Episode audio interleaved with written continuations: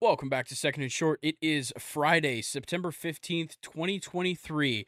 I'm here with a sick and frustrated Mr. Luke Mrozic, but nonetheless, we've got a fantastic episode ahead of us. And before we even start talking about it, let's fucking go. Atlanta Braves clinched the NL East for the 6th season in a row. These boys right here, right there, and right here.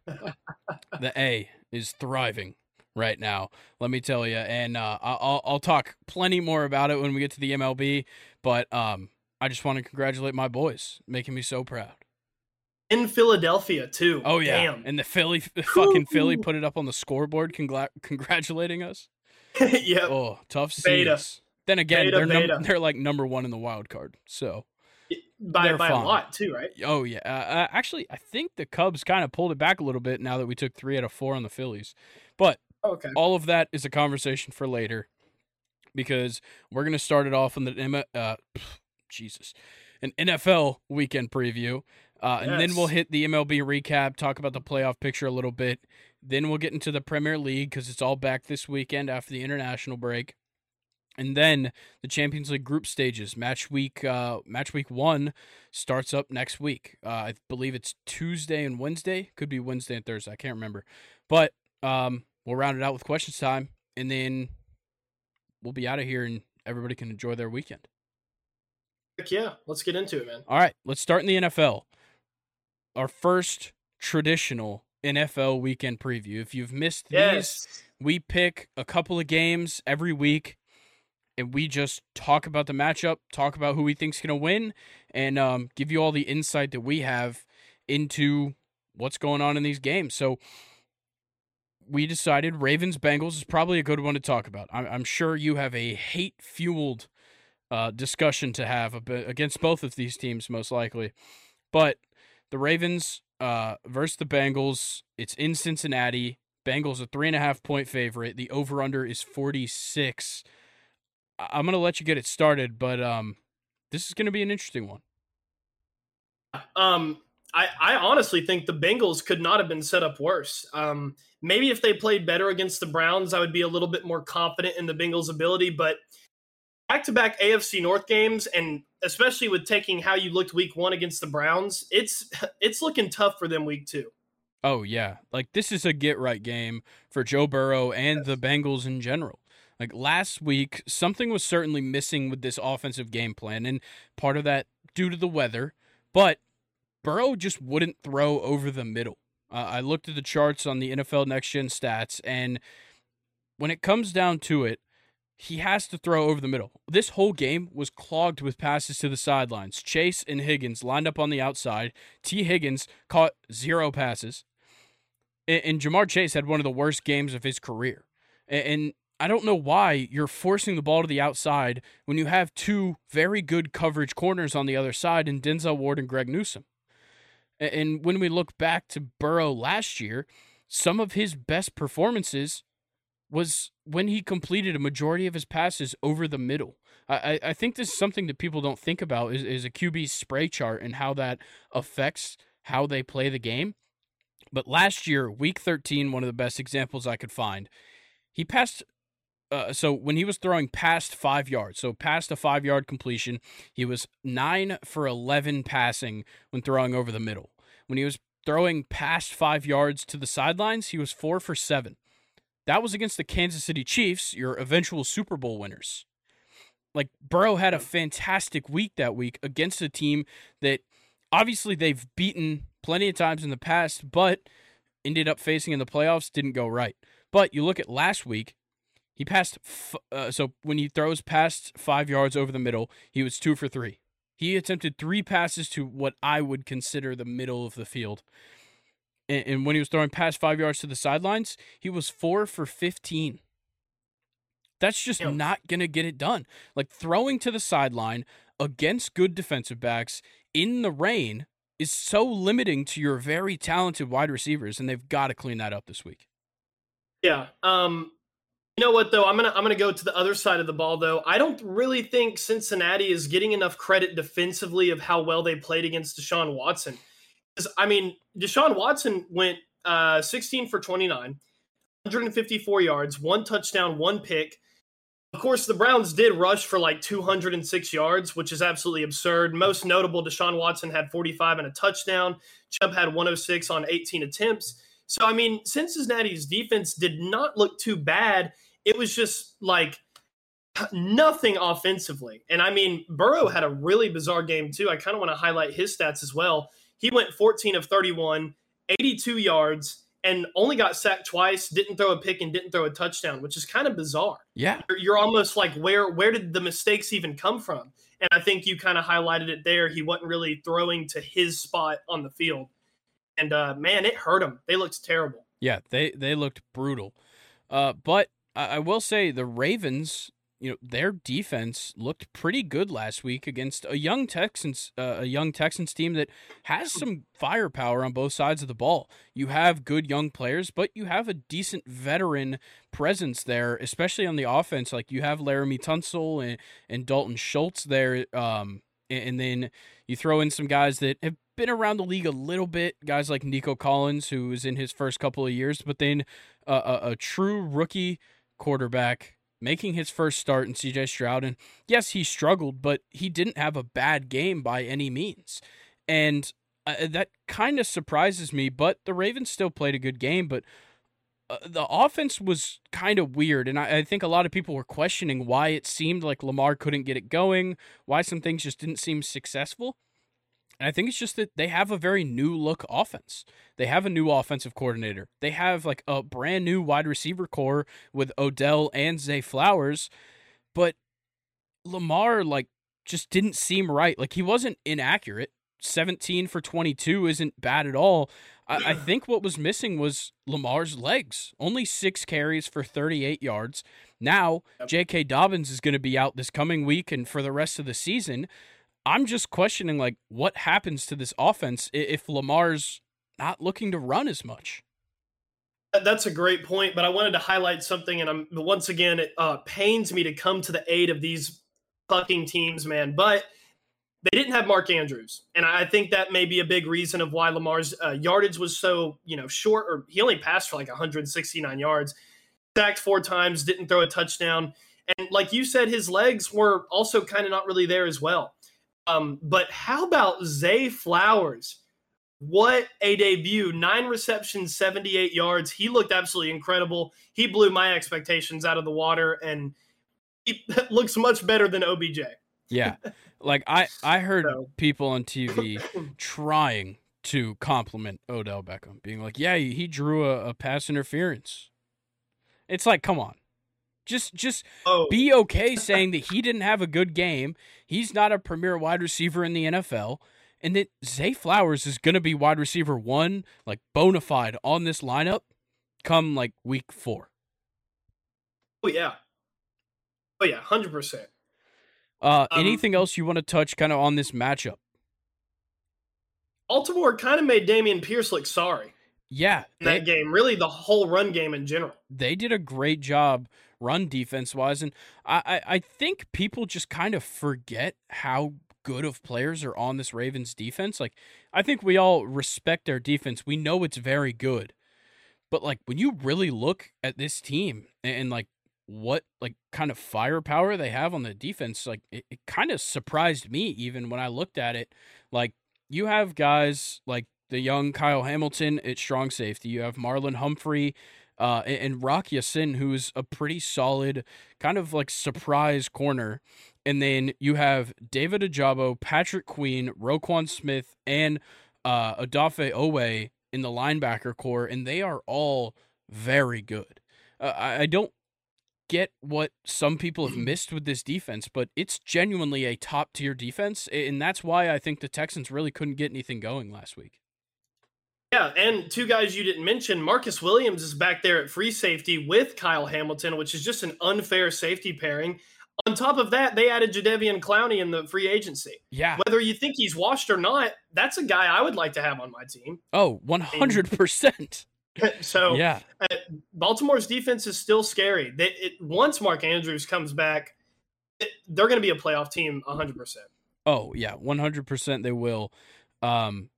But when it comes down to this matchup, like, how do the Ravens play against the Bengals, I kind of see it similar to the Browns. Like, the Browns defense plays pretty physical, though maybe the Ravens don't have as strong of a pass rush, but I think the conditions will kind of be a little bit better in both teams' favors.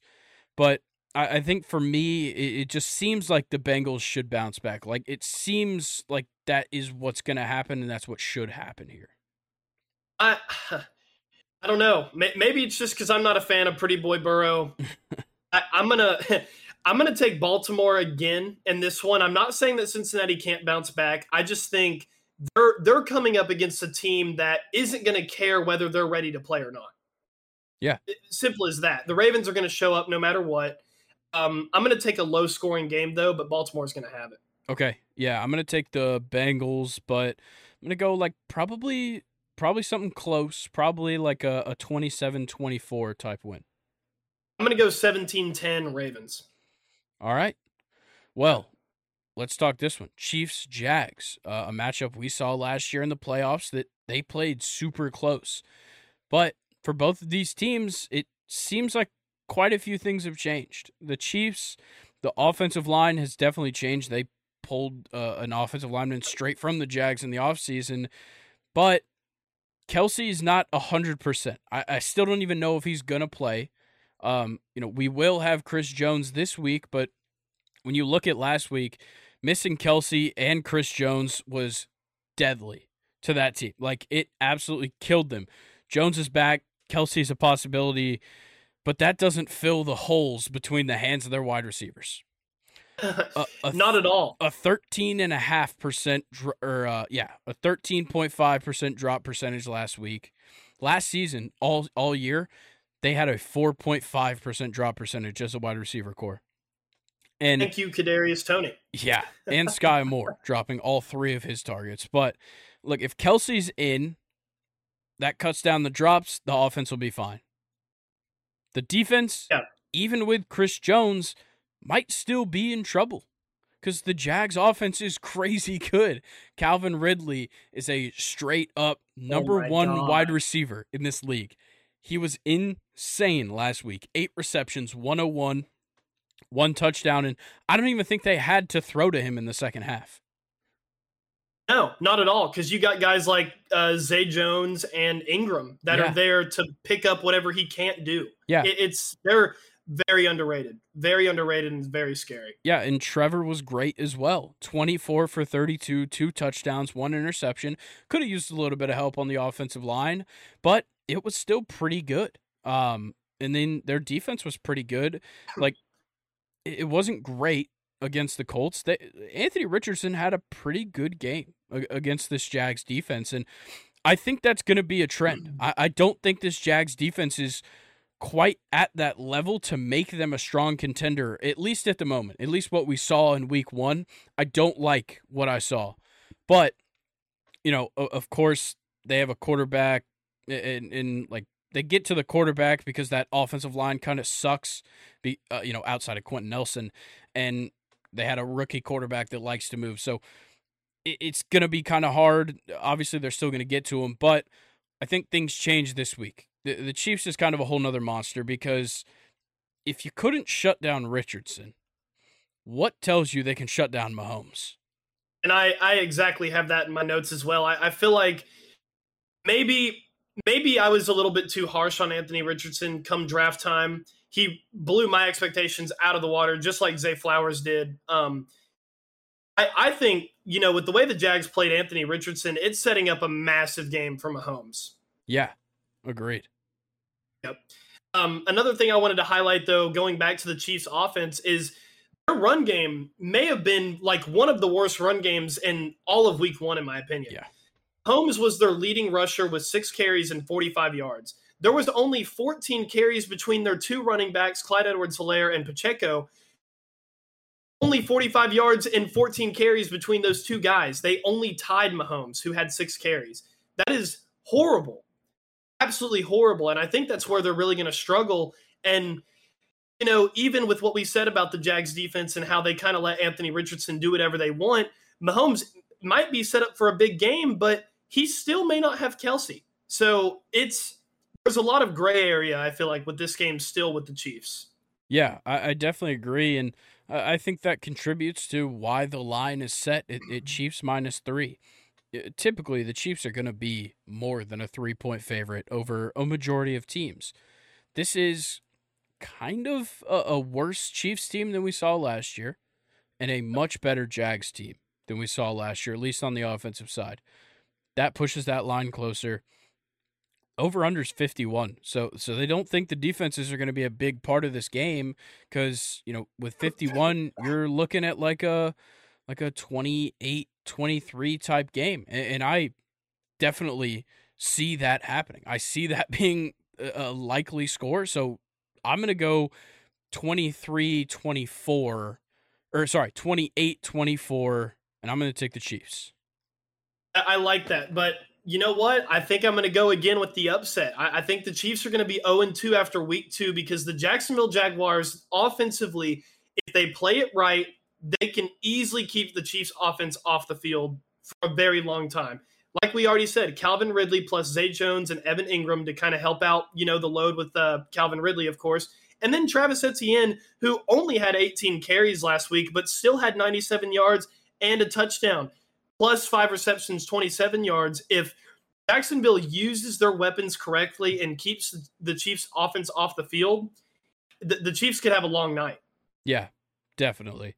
I'm going to go ahead and just put out I'm taking a provisional on this. If Kelce's in, my score stands. If Kelce's not playing, you give me the Jags 31-17.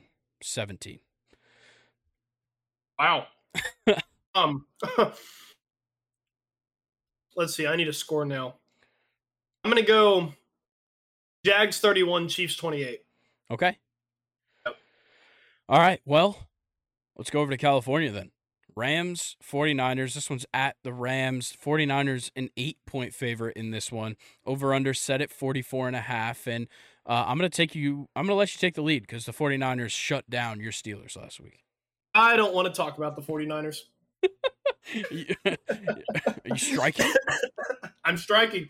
They're probably the best team in the NFC after week 1. Yeah, they beat the Steelers. However you feel about the Steelers, I don't care. They absolutely steamrolled my team. I would have liked to have seen the 49ers pass the ball more, honestly. Kittle and McCaffrey only had 3 receptions. Debo had 5. Brandon Ayuk was Jerry Rice. I mean, that was ridiculous. Yeah, crazy. But you know, in saying that, though, maybe you don't have to pass that much if Christian McCaffrey has that good of a game and your defense is that good. So maybe it's fine. But I would just like to see, you know, your best players get more involved, I guess. Defensively, you had 5 sacks and 2 interceptions. Fred Warner was absolutely ridiculous. And Jake Moody, the second-round kicker out of Michigan, looked really good as well. Definitely. So the 49ers all around look like probably the best team in the NFL right now. You know, who would have guessed the 49ers defense is great, right? All they did was improve. Yes, they lost Jimmy Ward. They add Javon Hargrave on the defensive line. They add Clelin Ferrell on the defensive line. These guys are crazy, and they were all over the Steelers, and especially Kenny Pickett last week. Advanced stats time, average separation from quarterback. It's back. I love this stat so much. The league average in the NFL is a 4.57 yards of average separation from the quarterback at the time of the pass or sack. Nick Bosa had the worst on the 49ers with a 4.03. That's because they had Darnell on him. Yeah, and that's 0.5 yards. That's half a yard better than league average. Eric Armstead, a 3.98. Javon Hargrave, a 3.78. And Clelin Ferrell on the blind side, a 3.74. Yeah, so as a Steelers fan, that's exactly what you want from your offensive line. That's how you win football games. Not how you win football games. Yeah, they straight up scared the Steelers away from running the ball. Literally. In what world does Najee Harris have 6 carries and Jaylen Warren has 3? It's crazy. And I don't know. The problem with the 49ers is that it's not just the defense. The offense was so good, like you pointed out. Like Purdy, maybe he didn't throw the ball a lot. That looked like a textbook Brock Purdy performance. 2 touchdowns, 0 interceptions, like just above 200 yards. That's his game every week. The epitome of doing exactly what you need to do. Yes. Nothing elite, just what you need to do to win. That's Brock Purdy. He is the best system quarterback there is. Yes. But McCaffrey, insane as usual, 22 carries, 152, 1 touchdown. Ayuk, unstoppable, 8 for 8 on targets, 129, 2 touchdowns. But I got to give it to the Rams because they really surprised me. They were levels ahead of what I thought they would be going into last week. And the Seahawks are a good team. The team they played was a good team with good players all over the field on both sides of the ball. The Rams absolutely bitched the Seahawks in that second half. Like, it is hard for me to even try and root against a Rams team that was almost perfect on offense without Cooper Kupp. You had Puka get, like, 119 yards. Tutu Atwell had 119 yards as well, like, the same. Who are these people? Out of nowhere. Straight up out of nowhere. Like, how is this offense good without Cooper Kupp? I couldn't tell you, but the offensive line looked fantastic. Aaron Donald had Geno Smith yelling, "Oh my God," as he ran at him.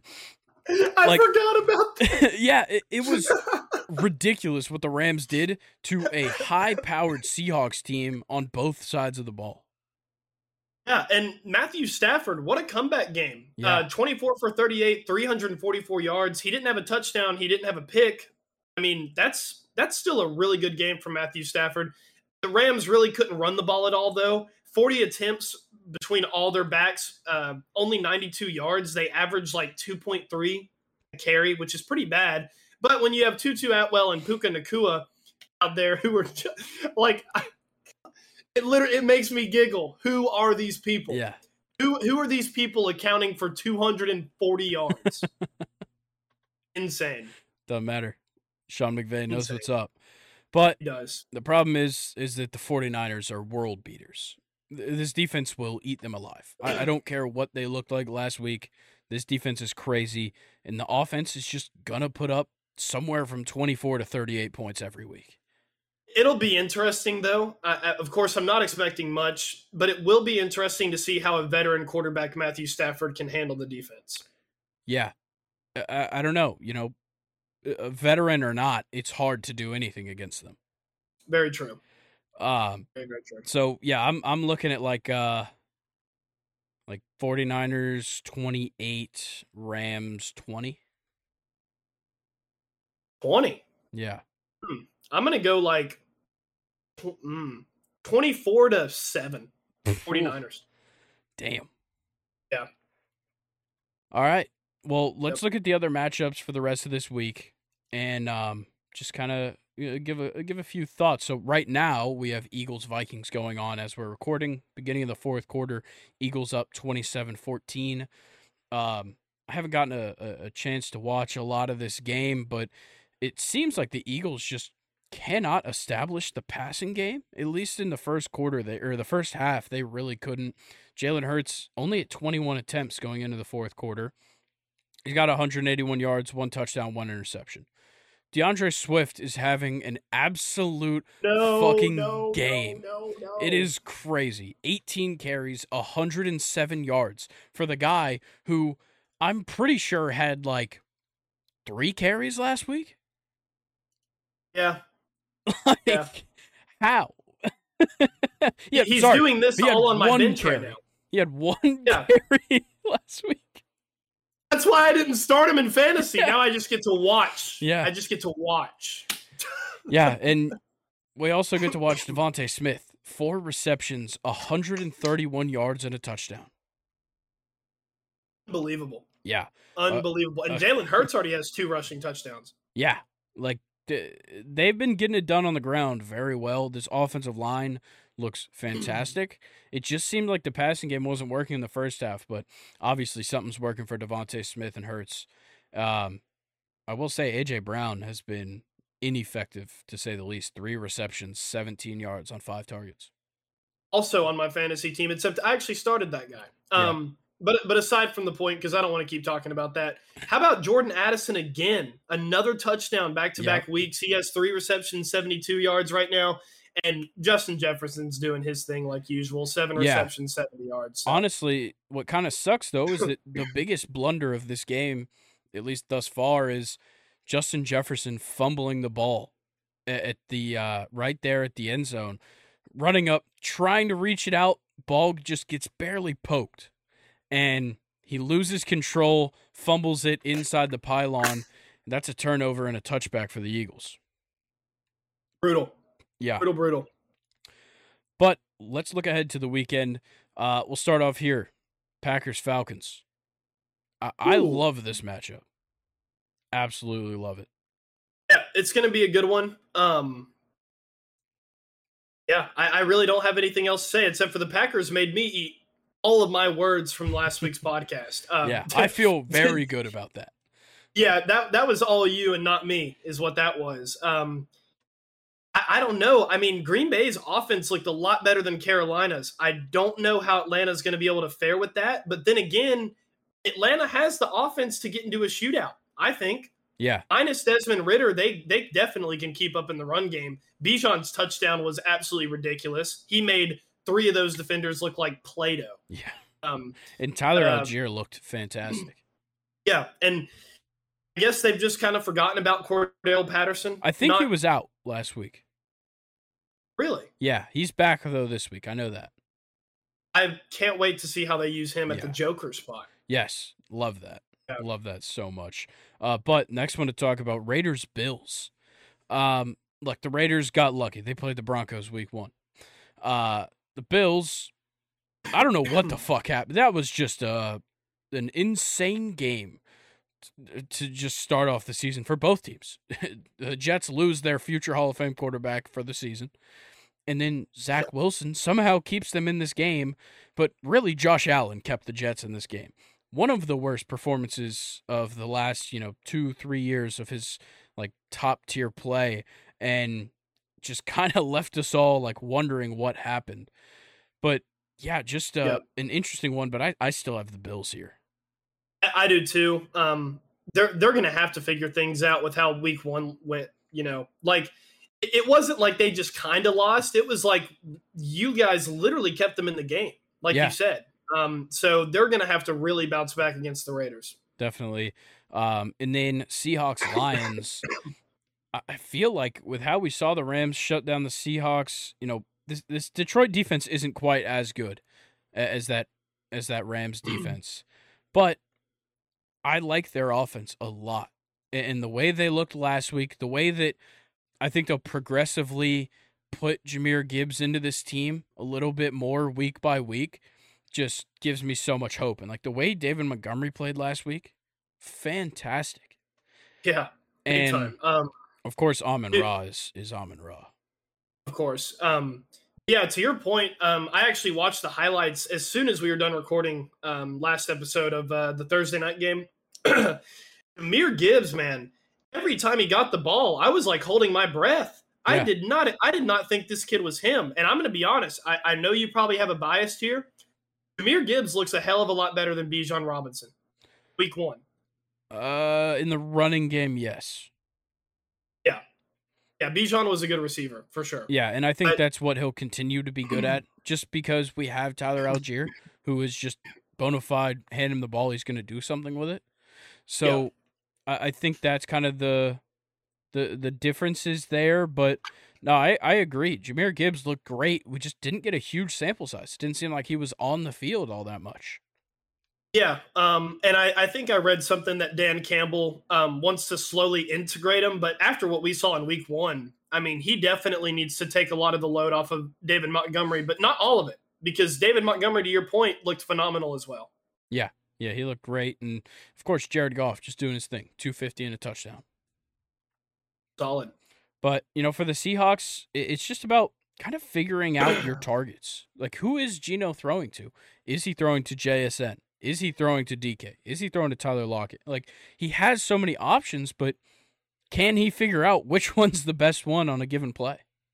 Yeah, and it looked like against the Rams, he just kind of didn't really have a target, kind of like with what you said. I would like to see JSN get more involved, but I think DK finished with like 3 or 4 receptions. He definitely needs more, more love than that. Yeah, for sure. And I'd like to see the Seahawks establish the run. Kenneth Walker and Zach Charbonnet combined for only 15 carries and 75 yards between the two of them. I need to see Kenneth Walker used a lot more, and if not, you got to give the ball to Zach as well. Yep, 100%. But let's move on. Our next matchup here is... Sorry, I lost the page. What the fuck just happened? Jesus. There we go. Chargers, Titans. The Vikings and Eagles are delayed right now. What the hell? What is going on? Oh, shit. Is there an injury? I really hope not. Well, this is going to be our live reaction. I'm checking Twitter right now. Just looking it up on Google.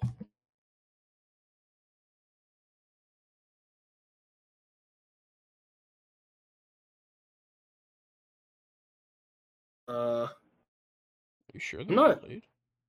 That's what it says on, if you look up NFL games on Google, it has theirs delayed. Like, it's not even showing what time in the game they are.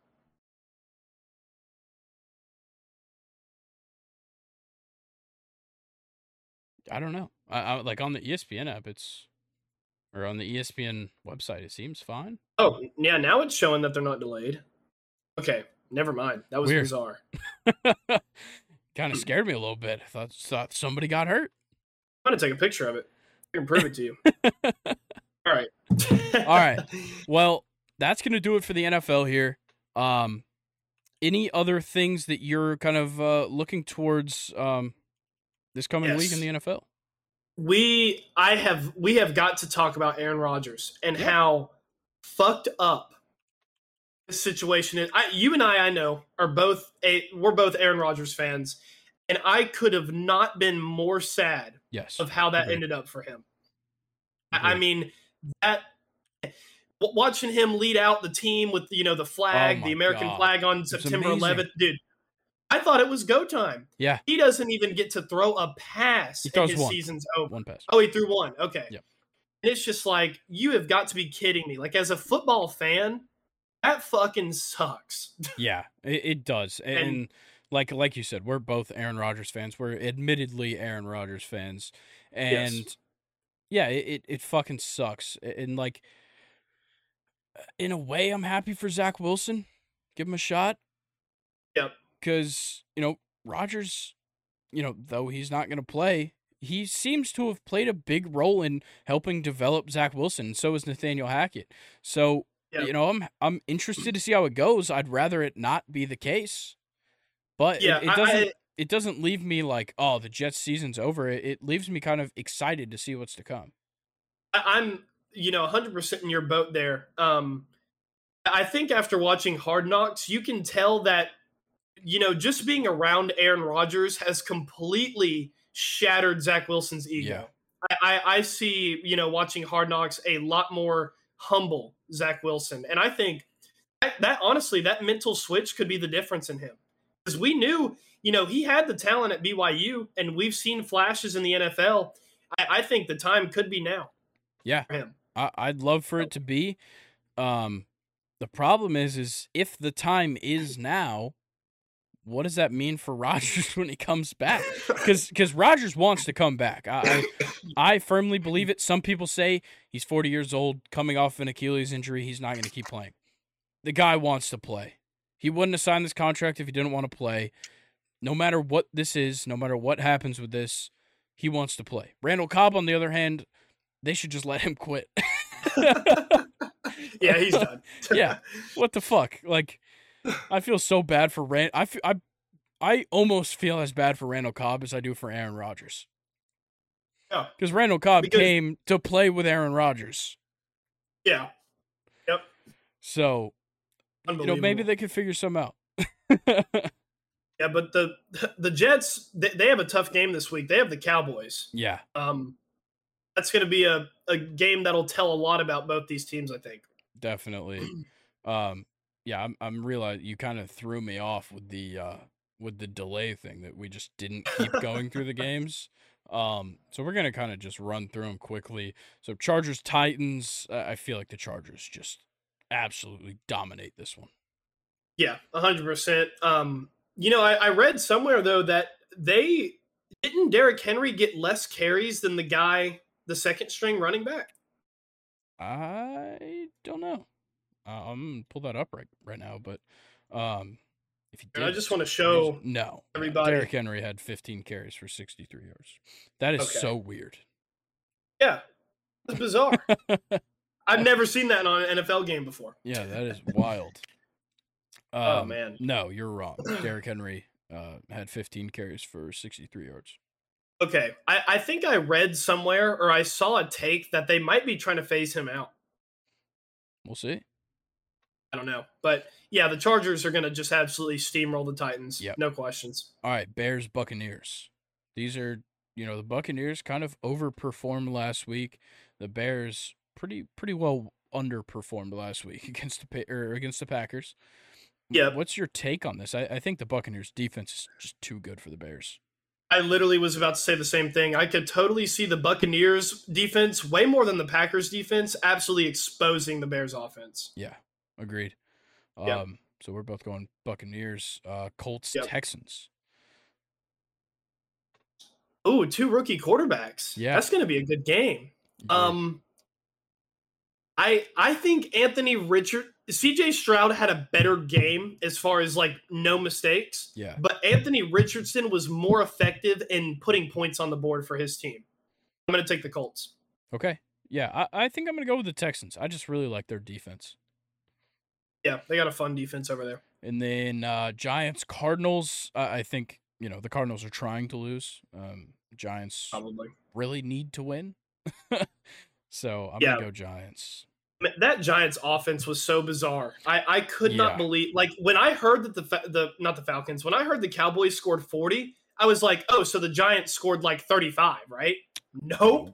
Got completely goose-egged. So, yeah, I'm going to take the Giants just because they're 1,000 times better than the Cardinals. But the Giants have a lot of thinking to do. Yeah, I don't want to just like shit on the Cardinals. Their defense looked much better than I anticipated last week. Yeah, against a Commanders team that you know, granted, has weapons offensively. So yeah, definitely. All right, Jets, Cowboys. We already kind of talked about, but when it comes down to it, that Cowboys team looked so good. And I know people are trying to shit on the Giants and diminish this win for the Cowboys, but no, that was for real. That was a real fucking effort by the Cowboys. The offense looked great. No mistakes. How crazy is that? I know the new First Take crew, or no, is it the new Undisputed? Where is Shannon Sharp and Skip Bayless now? Okay, well, Skip Bayless has his own show.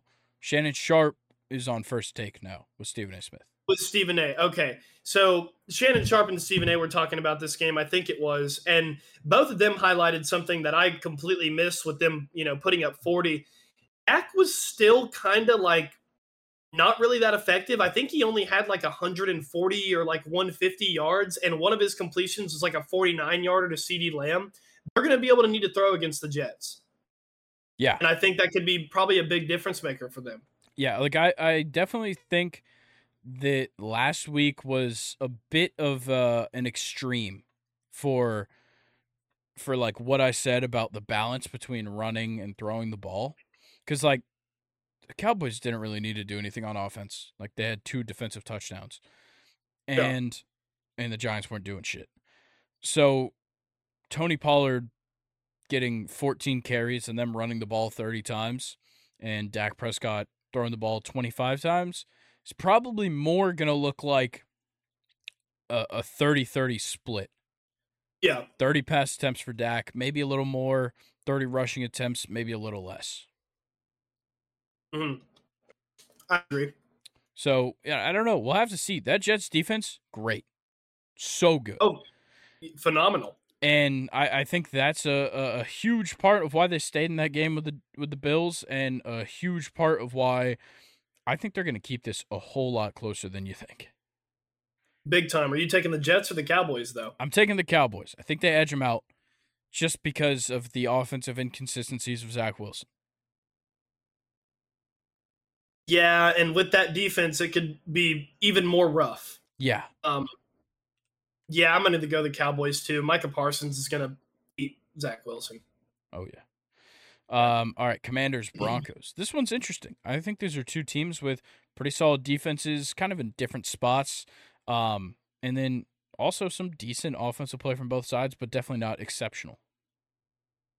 I'm going to go Commanders, I think, in this one. I think I am too. I love their defensive line.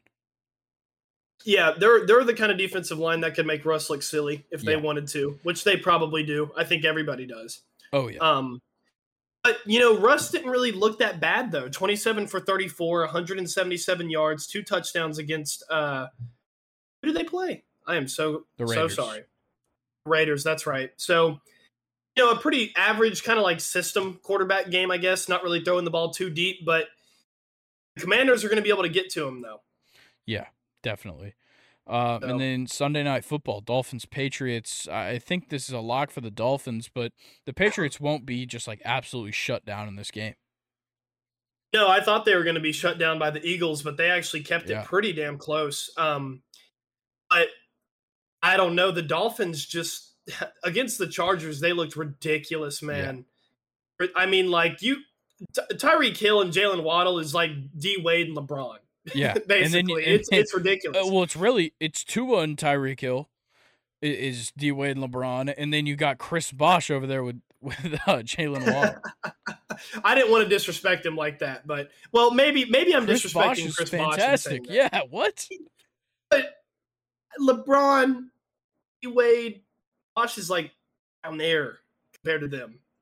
I don't know. I think you're just shitting on a true, tried and true power forward. That is true, but I don't know. I could see the Dolphins giving the Patriots a really hard time offensively. I'm going to go Dolphins. All right, yeah, I'm going Dolphins as well. I'm sure they'll put up like 40. Yeah. All right, and then we have two games Monday night. 7:15 Saints Panthers. What are we thinking here? The Saints looked pretty bad.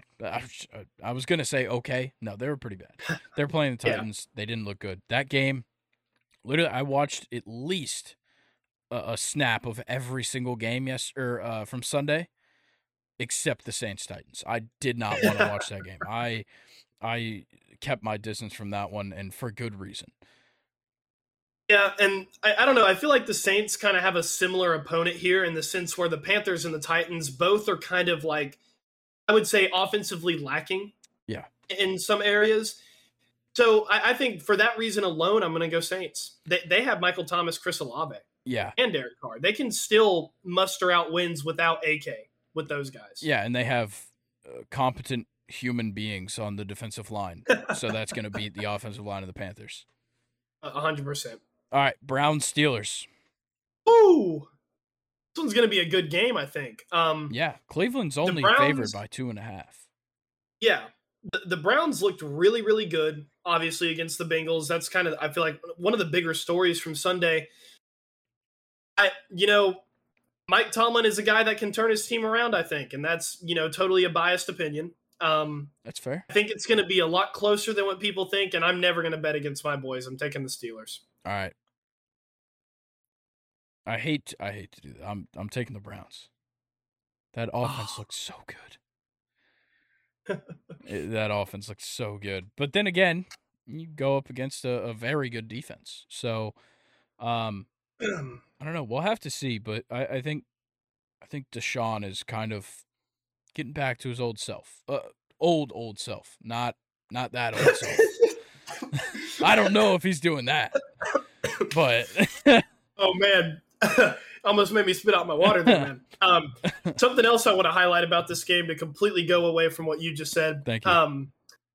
TJ Watt tied the Steelers' all-time sack record on Sunday against the 49ers. I think he had a 3-sack game, which is really crazy to believe when you think of, like, Mean Joe Green, Jack Ham, Jack Lambert, and all those guys. TJ Watt's already tied the record with James Harrison.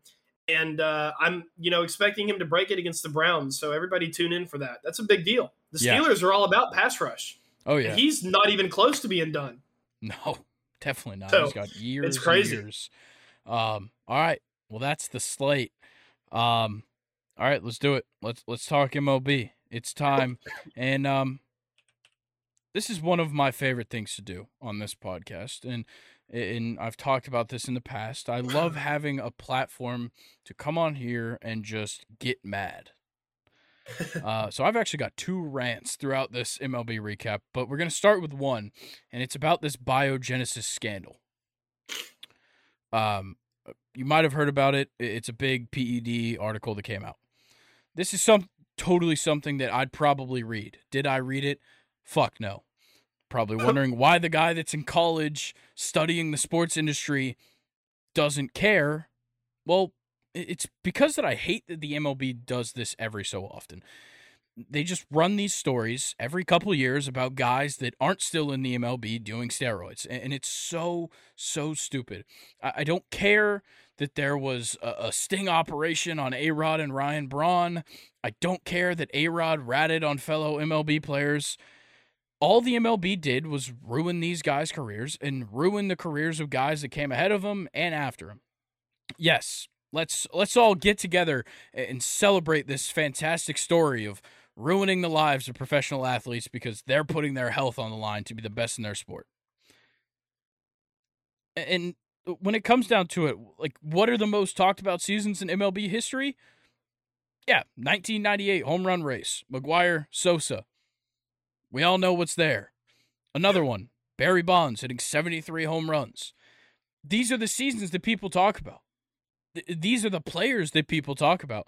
And it's not like, for some reason, the MLB thinks that this puts them in a positive light. Like, we're cleaning up the streets. We're getting rid of all the cheaters. No. The worst part is that you've just tainted the best eras and the best players in MLB history by calling all of those best players cheaters. And the worst part of this is that the MLB is preying on the downfall of their best players, and that these guys are still some of the best of all time, and the community still regards them in the best, and nobody cares that they did steroids. And we still observe the greatness of Barry Bonds. We still say that Jose Canseco had the first 40-40 season. We still consider A-Rod one of the best hitters of all time. And we still count Roger Clemens' 7 Cy Youngs. So what does the MLB gain from this? Absolutely fucking nothing. Like, they're literally, like, sanctioning hit pieces on the greatest players of all time. How is that going to help your sport? Why do you think that people don't like how the MLB treats its players? It's because of shit like this. It's things where, the pictures of Rob Manfred and all of this shit and adding it into this article and all of this stuff and all these stories, like, this guy really saved, and all of this bullshit is ridiculous. Like, if you go look at the top home run hitters of all time, in the top 15, I'm pretty sure 6 or 7 of them were rumored or caught doing steroids. Wow. Like, and guess what? Their names are still there. There is no asterisk next to their name. They just hit home runs. And I will, to this day, argue that there are certain performance-enhancing drugs that should not be banned. There's certain things that should not be banned. Yes, if it is something that is entirely not safe, something that is just straight up gonna kill you, don't take it. You can stop people from taking that. But they're popping guys for supplements that they're taking that the FDA doesn't have to approve, so they don't know what's in it. And they're not going to ship it off to get tested by the league, because then you wait 2 weeks and all you wanted to do was use this for recovery, and all of a sudden, you have nothing. You have literally nothing. And it's just, it's crazy to me, like the guys that get in trouble for this kind of stuff. Wow. Yeah, that's my rant on PEDs and the MLB being a bunch of pieces of shit. There you go. So if you're an 8-year-old baseball player, Grayson told you to take steroids. Correct. I did. Oh man, no, I'm with you. They're just trying to, I don't know, get better, and it's not like other players can't do it. You know? No. I mean, it's not like they're getting an unfair advantage. I feel like if it's available for everybody. Yeah. I think it's one of the most ridiculous things, especially when it comes down to like the guys that genuinely do it on accident. Oh yeah. Like there's guys that just like the supplement thing, like this literally like just happened, like somebody literally just got popped for it. And I believe in the NFL, like literally he ordered these supplements or like a doctor recommended them or something, like not a team doctor, but just like a regular doctor recommended them. Takes them, gets drug tested, suspended. It's like, come on. Yeah. It's shit like even that pisses me off. Paul Pogba. I don't know if you heard the story about him, but he claims that he actually didn't even know what he was taking. Like it was in his food. Yeah. Or something like that. Just sad. Yeah. It sad. Absolutely sucks. So fuck the MLB for doing this. Respect to the ESPN writer, because that was a long-ass fucking article. That's also why I didn't read it. It was very long. Nonetheless, so crazy. First loser, MLB. Yes. But we'll actually get into the winners and losers. The first winner is the Braves for like the 100th week in a row. The Atlanta Braves are NL East champions for the 6th year in a row. We already heard that. This is now their 23rd division title in the division era, which started in 1969. 23 is the most of any team in the divisional era, 3 ahead of the Dodgers. They currently have 96 wins this season, and honestly, looking at their schedule, they might hit like 107 or 108. Damn. Yeah. Damn. So shout out them Braves. And I wanted to go back to it, but even Acuna, man, he was having a field day with those fans booing him in Philly. I loved watching it. I loved it. Yeah. And actually, that's a perfect segue. My next loser is the Baseball Fun Police. They come out every day, I think. This time, Phillies manager Rob Thompson, who made a statement about Acuna's home run celebration following his 37th home run of the season, saying, "I like our guys to act like they've been there before." Newsflash, Rob, he has been there just this season 36 times before that. And in his career, he's hit well over 100. Like, yeah, look, Rob, he's been there. Don't worry. You played 4 years in the league. You've barely been there. But it's shit. This is just another thing of people trying to ruin this fucking sport. You have a guy on your team named Bryce Harper, who likes to pimp home runs too. You have a guy on your team named Kyle Schwarber that only hits home runs or he strikes out. But Acuna does a celebration because he is literally shattering history, and you have a problem with it. All of a sudden, guys can't celebrate. Yep. It makes no sense to me. But my next winner is Trey Turner of the Phillies. Shout out Trey Turner. Yeah. Though he was part of the losing effort that allowed the Braves to clinch on Wednesday, he has been red hot at the plate. He is now the first player in MLB history to have at least 11 home runs and 11 multi-hit games over a 13-game span. Wow. Yeah. He is out of nowhere, too. Killing it. It's just, look, the Phillies fans finally applauded him. That's all he needed. Yeah. That was a cool gesture. It was. He just needed some positive reinforcement. Sometimes it's all we need, man. Yeah. So pick up your brothers. Yeah. Pick up your brothers. Shout out Trey Turner. But here comes my second rant of the MLB.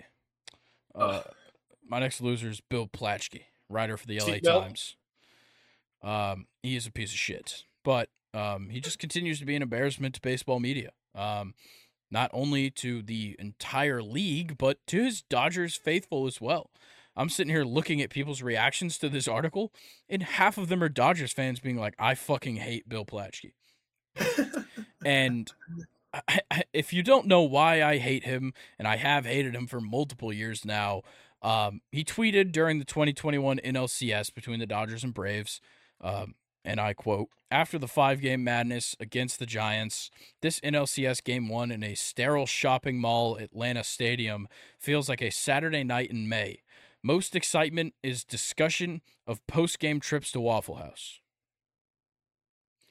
I have never heard that quote before, bro. He just insulted the whole fucking state.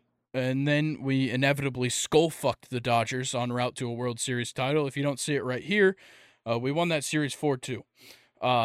And on that World Series run in the postseason, we didn't even face elimination once and flaunted one of the best fan bases in the MLB and continue to this day. Now, you know the backstory. He wrote an article the other day titled, "The Race is Over.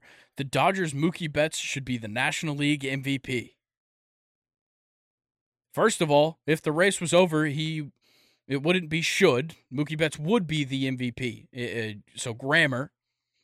But he also says, I pulled a few quotes here.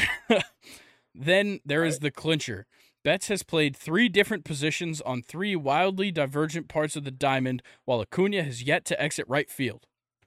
That is the dumbest fucking argument I have ever heard for somebody to win MVP, is that your team isn't fucking good enough to just have a shortstop or have a second baseman either stay healthy or be good enough to be on an MLB field. That is a bullshit argument. Next.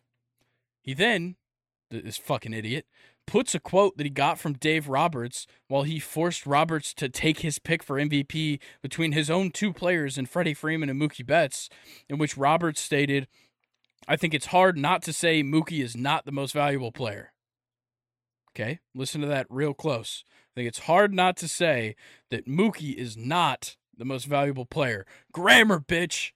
I hate that that's my biggest hole in his entire argument, but maybe check the grammar next time when you're going to force the manager of the team that pays your bills.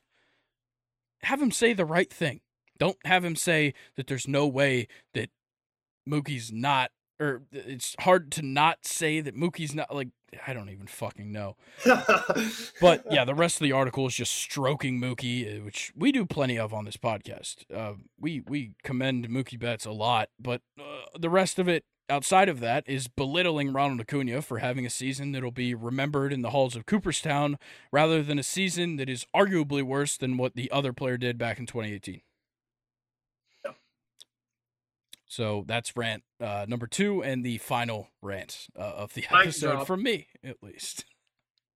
I never even heard about that shit. I can't believe he not only went after the stadium, the new stadium where everybody in Georgia loves to go to the Battery. Oh, it is such a badass environment stadium, like I have never been in before. I've been to football games at Sanford Stadium and Jordan Hare and Bobby Dodd. And Mercedes-Benz Stadium, the Georgia Dome.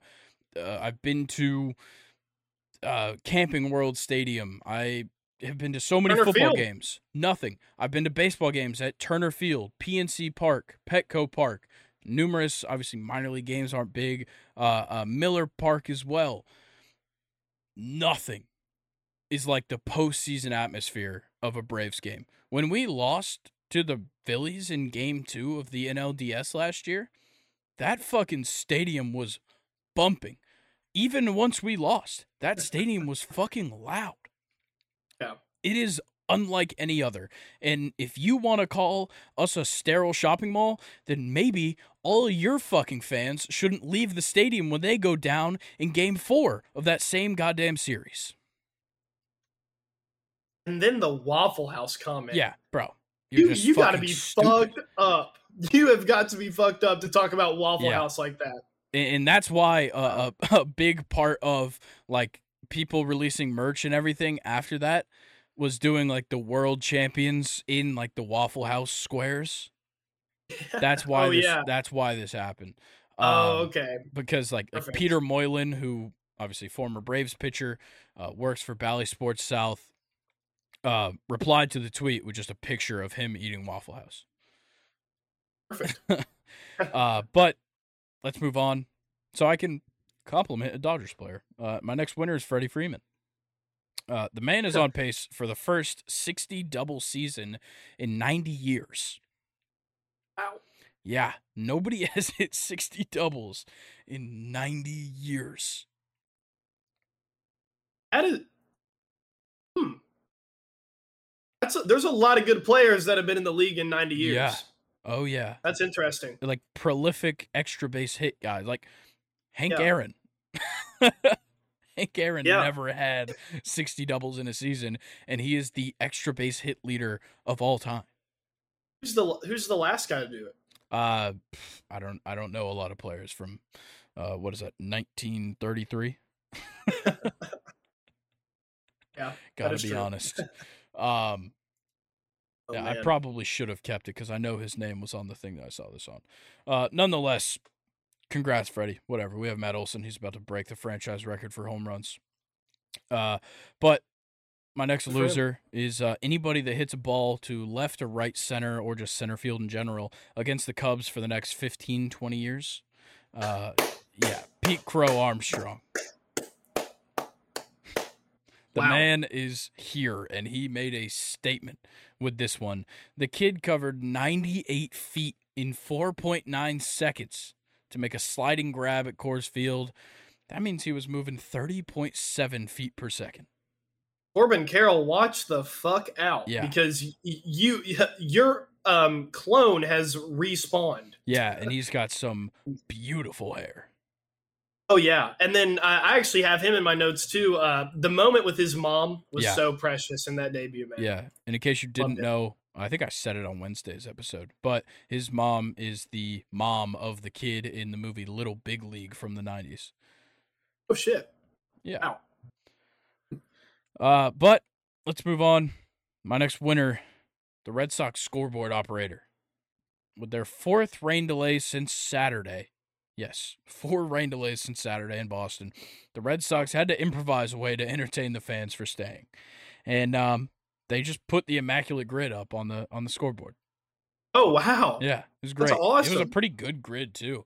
Pretty sure it was Yankees, Reds, Rookie of the Year across the top, and then Dodgers, Red Sox, Cubs down. Pretty solid grid. But my next loser is taking your no-hitter into the 9th.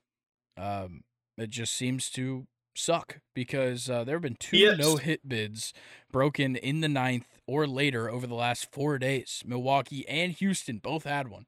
Last time that happened in the MLB in a span of 4 days or less, August 20th of 1986, when it happened twice on the same day.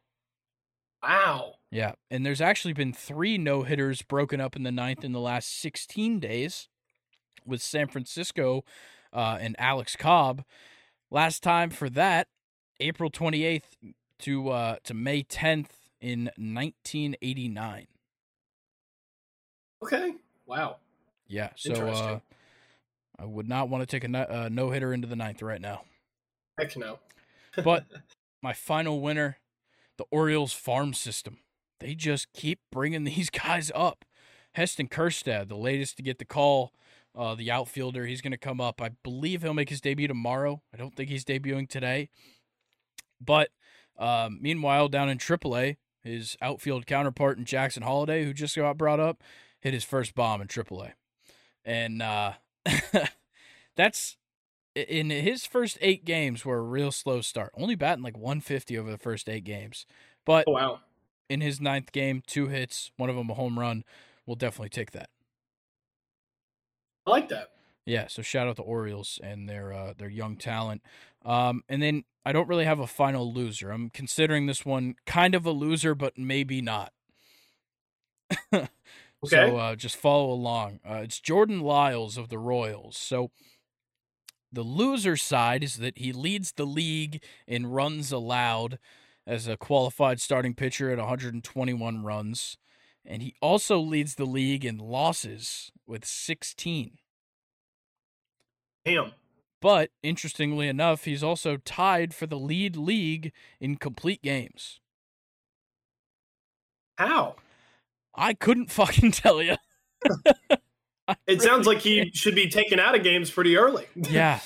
Well, and most of the time he is. But, yeah, He's got 4 wins, 16 losses, and 3 complete games. Interesting. Yeah, absolutely crazy. That's why I'm saying, like, kind of a loser, but maybe not. Like, definitely not great pitching. But if you can go a complete game 3 times, this, like, in this era, it's amazing. Yeah, other news, though, the last 20 starts for Blake Snell have been crazy. A 1.31 ERA, 12.54 Ks per nine. He's the first pitcher in MLB history to have a sub-1.5 ERA with a 12.5 plus Ks per nine over a 20-start span in a single season. A little bit too late for him. Yeah, too bad. Not too late for this guy, though. Spencer Strider of the Atlanta Braves, of course, Quadzilla, if you may, has 415 strikeouts in his first 48 career MLB starts.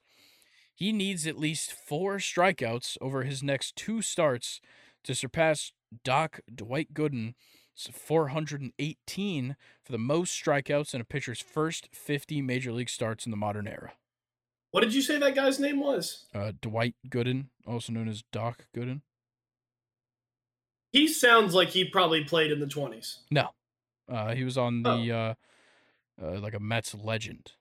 Played with like Darryl Strawberry and Keith Hernandez. Was that 80s? Yeah. Okay. Believe he also, he might have played on the Yankees. I could be wildly misunderstanding that. I don't know. This Vikings Eagles game is pretty crazy right now, actually. He did play on the Yankees. I haven't been paying attention at all. Oh, never mind. The Eagles just got the ball. Vikings probably lost. Yep, ball game. 15 seconds left. Eagles win 34-28. They were driving down the field, though. Definitely. Kirk had a fucking fantastic game. 31 for 43, 364, and 4 touchdowns. Damn. Woo. All right. Well, you stole my Pete Crow Armstrong, but that's okay because phenomenal player. Yeah. I'm going to add a loser, though, and my loser is Ellie De La Cruz. He was playing catch with, is it Noelvi Marte? Yeah, Noelvi. Did you hear about this? No. Oh, wait, yeah, he got, like, hit in the face? Yeah, they were playing catch, and Ellie threw a ball at Marte, and I guess Marte wasn't looking, and blood just begins to pour out of Marte's nose, and he was in the starting lineup. And the game was delayed, and then he was later removed from the starting lineup. So, damn it, Ellie. Yeah, he's just too good. Throwing too hard. He's too good. Another loser, and this one's kind of sad, but you know we'll just have to talk about it. Max Scherzer. Yep. And, I mean, it only really gets worse for the Rangers. Out for the remainder of the season with a muscle strain. And, yeah, this just couldn't suck more for that Texas team. Yeah, I do want to note this, so he's not going to need surgery, which is good. But one of the reporters said he's unlikely to pitch in the postseason, and I can't decide if that's because he's hurt or if they're just not going to make the playoffs. Right? Who knows? And then I have 3 Yankees news that I want to hit. Zach McAllister made his Yankee debut, no, it wasn't a debut. It was his first time pitching in like 5 years in the majors, which was really cool to see. And how about Michael King? Michael King might be one of the best pitchers in the league right now. So normally he's like a closer setup kind of role in the Yankees bullpen. But for his past 4 outings, he's actually been starting games. That's really how bad it is in New York. 18.2 innings pitched, 18 hits given up, only 3 earned runs, and 26 strikeouts. His outing versus the Brew Crew, he had 9 Ks in 5 innings, and then today versus Boston, he went 4.2 innings and had 8 strikeouts. Wow. Yeah, so big winner, Michael King there. I love to see it. I've always loved him as a pitcher. Maybe we'll start to see him more as a starter. Who knows? And then a big loser, mainly for Yankees fans. I mainly just feel bad for this guy. Martian, Jason Dominguez is going to have to get Tommy John surgery. They're saying 9 to 10 months for him. Yep. Tough. That's brutal. Yeah, that's brutal. And that was it for my stuff. Yeah, I got one more thing, but what, 9 to 10 months? So we're looking at like a June or July return next year. Not good. Oh, not the Martian. But I'm going to talk about Japanese star pitcher Yoshinobu Yamamoto. He had 29 MLB scouts in the stands for his last start. And threw a no-hitter, third of the season. Third? Yeah, I believe it was third of the season. I saw third. It might have been season, might have been career. I'm not sure. It was the third of something. Yeah. Either way, crazy. Brian Cashman was in attendance. He got swarmed by fans. Jed Hoyer of the Chicago Cubs, their president of baseball operations, will be there for his next start in a couple of days. But right now, it looks like the Yankees really want him. That sounds great. All right. That sounds great. Have another Masahiro Tanaka, except hopefully better than Tanaka. Yeah, I was about to say.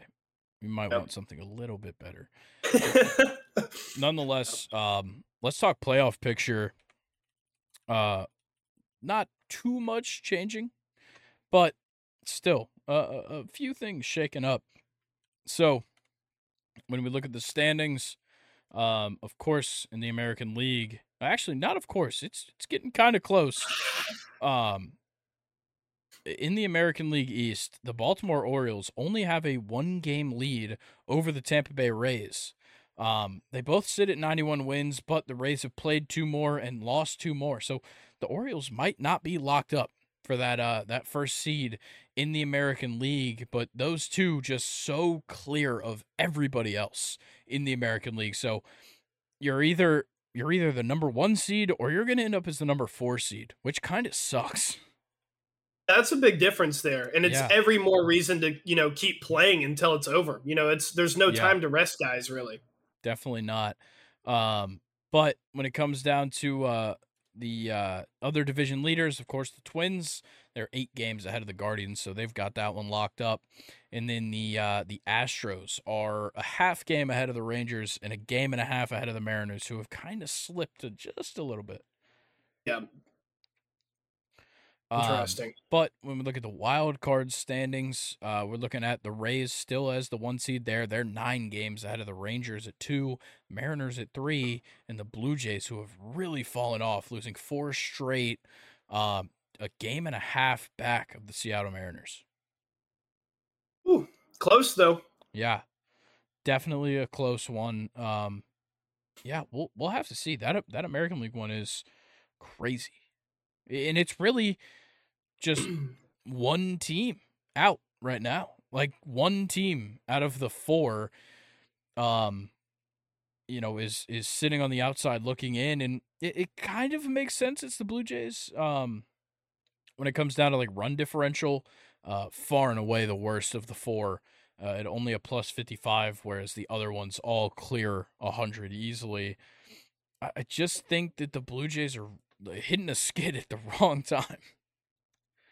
Yeah, big time. But, like you said, they're only one game back from Seattle. Yeah. So, still close. But over in the National League, of course, the Braves have already clinched their ticket as a top 3 seed. I believe the magic number for clinching home field advantage in the National League is 12, I believe. So any night that the Dodgers lose and the Braves win is another step closer to that magic number coming to fruition. But yes, like I said, Braves 96-50, Dodgers 88-57, and then the Brewers at 82-64. They're 3 division leaders. Go over to the wild card, the Phillies. They've got 1.5 games over the Cubs. The Cubs 2.5 games over the Giants. The Giants, Reds, and Diamondbacks. Straight up tie between the 3 of them at the moment. Ooh. Yeah, all with a 5.14 winning percentage. And then the Marlins, only a half game back of that pack. Crazy. And I honestly, out of all these teams, I just can't believe how hot the Cubs have gotten. Yeah. Yeah, and they've kind of slowed down a little bit. Like, they've lost their last 2. They're 5-5 in their last 10. But literally every team from the Marlins to the Cubs has been 5-5 in their last 10. Wow, this is what we live for. Yeah, it's crazy. And then the Phillies have been the worst in their last 10 out of this group, making it even closer. Yeah. The National League wild card is going to come down to a pretty heated race, because the Marlins are a game or half a game back. If they win their next game, which doesn't look likely because they play a 3-game set with the Braves. But that could really hurt them. Yeah, it could. But the Diamondbacks, Reds, Giants, certainly going to be fighting it out. And the Cubs, too. The Cubs can't falter.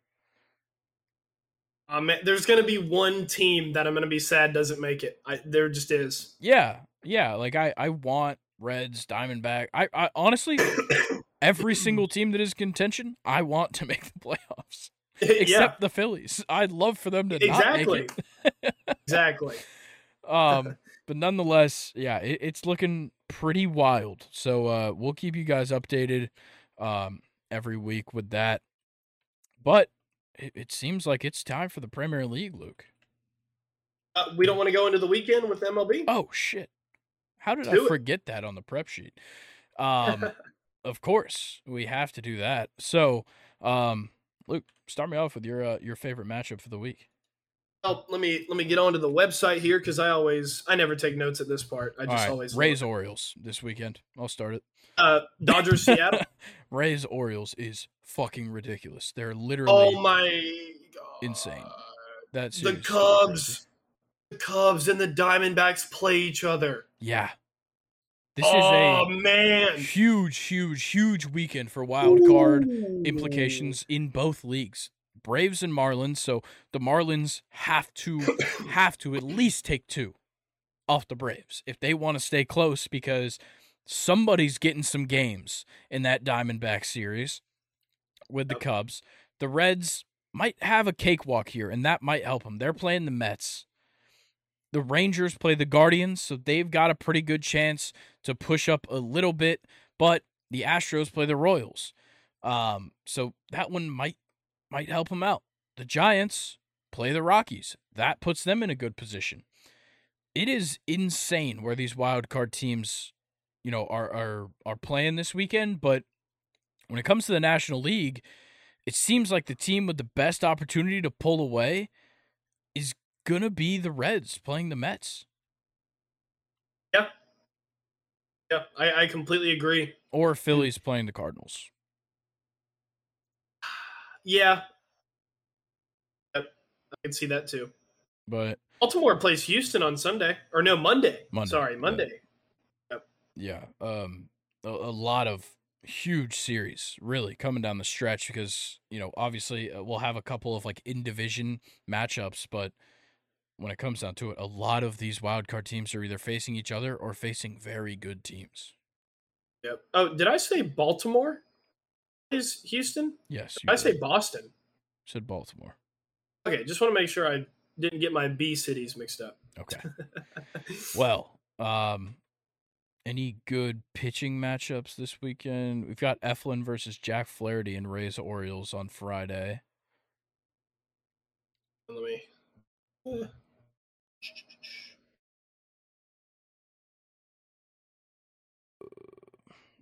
Not a lot. Oh, Bobby Miller versus George Kirby and Giants Mariners on Friday. Yep, that one's gonna be good. Yep. Tyler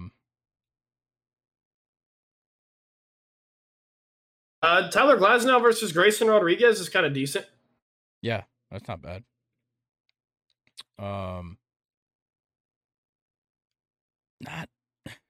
Not a lot of good ones. Yeah, Kershaw versus Bryce Miller. Yeah, that one's pretty good.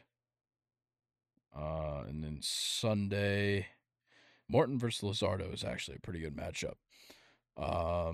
Like that one.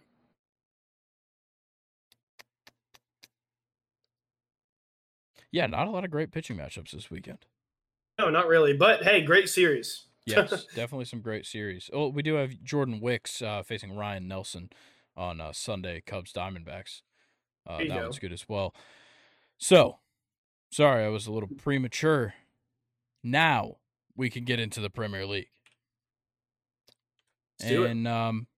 It all starts Manchester United versus Brighton. First thoughts. Oh, sorry, I had to quench my thirst. The way I see it, Brighton is way more consistent than Manchester United right now. I really still have no idea how to feel about United this season. They look nowhere as good. They don't even look like they can be as good as they were last year. Yeah. I mean, maybe if like maybe if you work around like the lineups and stuff, but what I mean, like they're on the play field does not look as good as it was last season. And Brighton have been kind of flying. You know, they did actually, they're coming off of a win against your Toon Squad. Yes. Evan Ferguson with a brilliant hat trick. He actually has 4 goals in 4 games, which is pretty insane. And, you know, it comes down to really Brighton have a very young squad that can compete with anybody in the Premier League right now. Yeah, literally anybody. They can definitely compete with a Manchester United team that has Antony on suspension for obvious reasons. Sofyan Amrabat is still doubtful, so we probably still won't see him. Rafael Varane is doubtful as well. Mason Mount out till October. Luke Shaw still needs a few days to recover. So still missing some key guys for Manchester United, and Brighton really only missing, yes, Evan Ferguson is doubtful. I don't know if he's going to play or not, and the same goes for Julio and Ciso, but those are their only 2 like real inactives. And something else that I wanted to highlight as well, but I have to find the stat. Oh my God, this is going to take me a second. I'm referring to Manchester United's last game against Arsenal. That was a really poor outing. Oh man, I got to find the stat. Please hold. Yeah, they lost 3-1. And yeah, here it is. Manchester United had a total of 10 shots, 2 of them on target. It's brutal. They scored 1 goal, but their expected goals was a 0.94. Ooh. I mean, you don't win games like that. You maybe draw 0-0, yeah, but you don't win games like that. They didn't have a lot of the ball. Bad game from Onana and Delo, to your point with Luke Shaw being out. Antony is largely ineffective when he was on the pitch. Now he's even more ineffective. Manchester United just don't look good. They look too shaky. Don't. Nobody on that team has more than 1 goal. Wow. Yeah. And through 4 matches, that certainly shouldn't be the case for a team that's so highly touted this season. I really like Brighton in this one, dude. I do too. I'm gonna go 2-0. Yeah. My biggest problem is Brighton flying with the goals. They've scored 3 goals per game this season. They haven't kept a clean sheet. Manchester United unbeaten at home. That's just in the last 4, so that includes going back to friendlies and stuff, but that doesn't really matter. But I still think Brighton takes it. They end that unbeaten streak at home. I'm going to take Brighton 2-0. So we agree. Yeah. Nice. All right. Well, then we go to a surprisingly top 4 matchup between West Ham United and Manchester City. This one's interesting. Look, Manchester United, West Ham, are going to be putting out whatever their best lineup possible is because they have nobody out. Except for Susek. Oh, shit. Yep. Didn't know that. I actually think it helps them because the way that they lined up against their 2-1 win over Luton Town last week, finally, you didn't have to replace somebody in the midfield. Paqueta got to stay at Cam, and James Ward-Prowse with Edison Alvarez were the holding mids. And I love Susek, but you can't really line up better than that. Yeah, that's ideal. And it reflected in their possession, 61% possession. Yeah, and not that Luton Town is good at all, actually. But Luton Town actually had 16 shots in that game, but only 1 on target. Whoa. Damn. There you go. Thanks for backing me up. Right? Looking at the history of this matchup, though, not great. The last 30 head-to-heads between these two teams, Manchester City has won 23. Okay, so they got a pretty good track record against West Ham. Yeah, and so does their striker. Mr. Erling Holland. He likes to score really against anybody. I want to talk about Manchester City's last game against Fulham. Holland took Fulham put them in a dumpster, lit that bitch on fire. That's pretty much what happened. He scored a hat trick in a 5-1 win. Alvarez and Ake also got on the score sheet. And Alvarez it just goes to prove why Pep Guardiola is not the best. He's just unfair. Why do they have that good of depth? They can just replace KDB with Alvarez and it just works the same. Yeah. I don't get it. It makes zero sense. And like another part of this is that, Erling Haaland, you have the top goal scorer in the league right now with 6 goals. You also are second in goals scored per match at 2.8.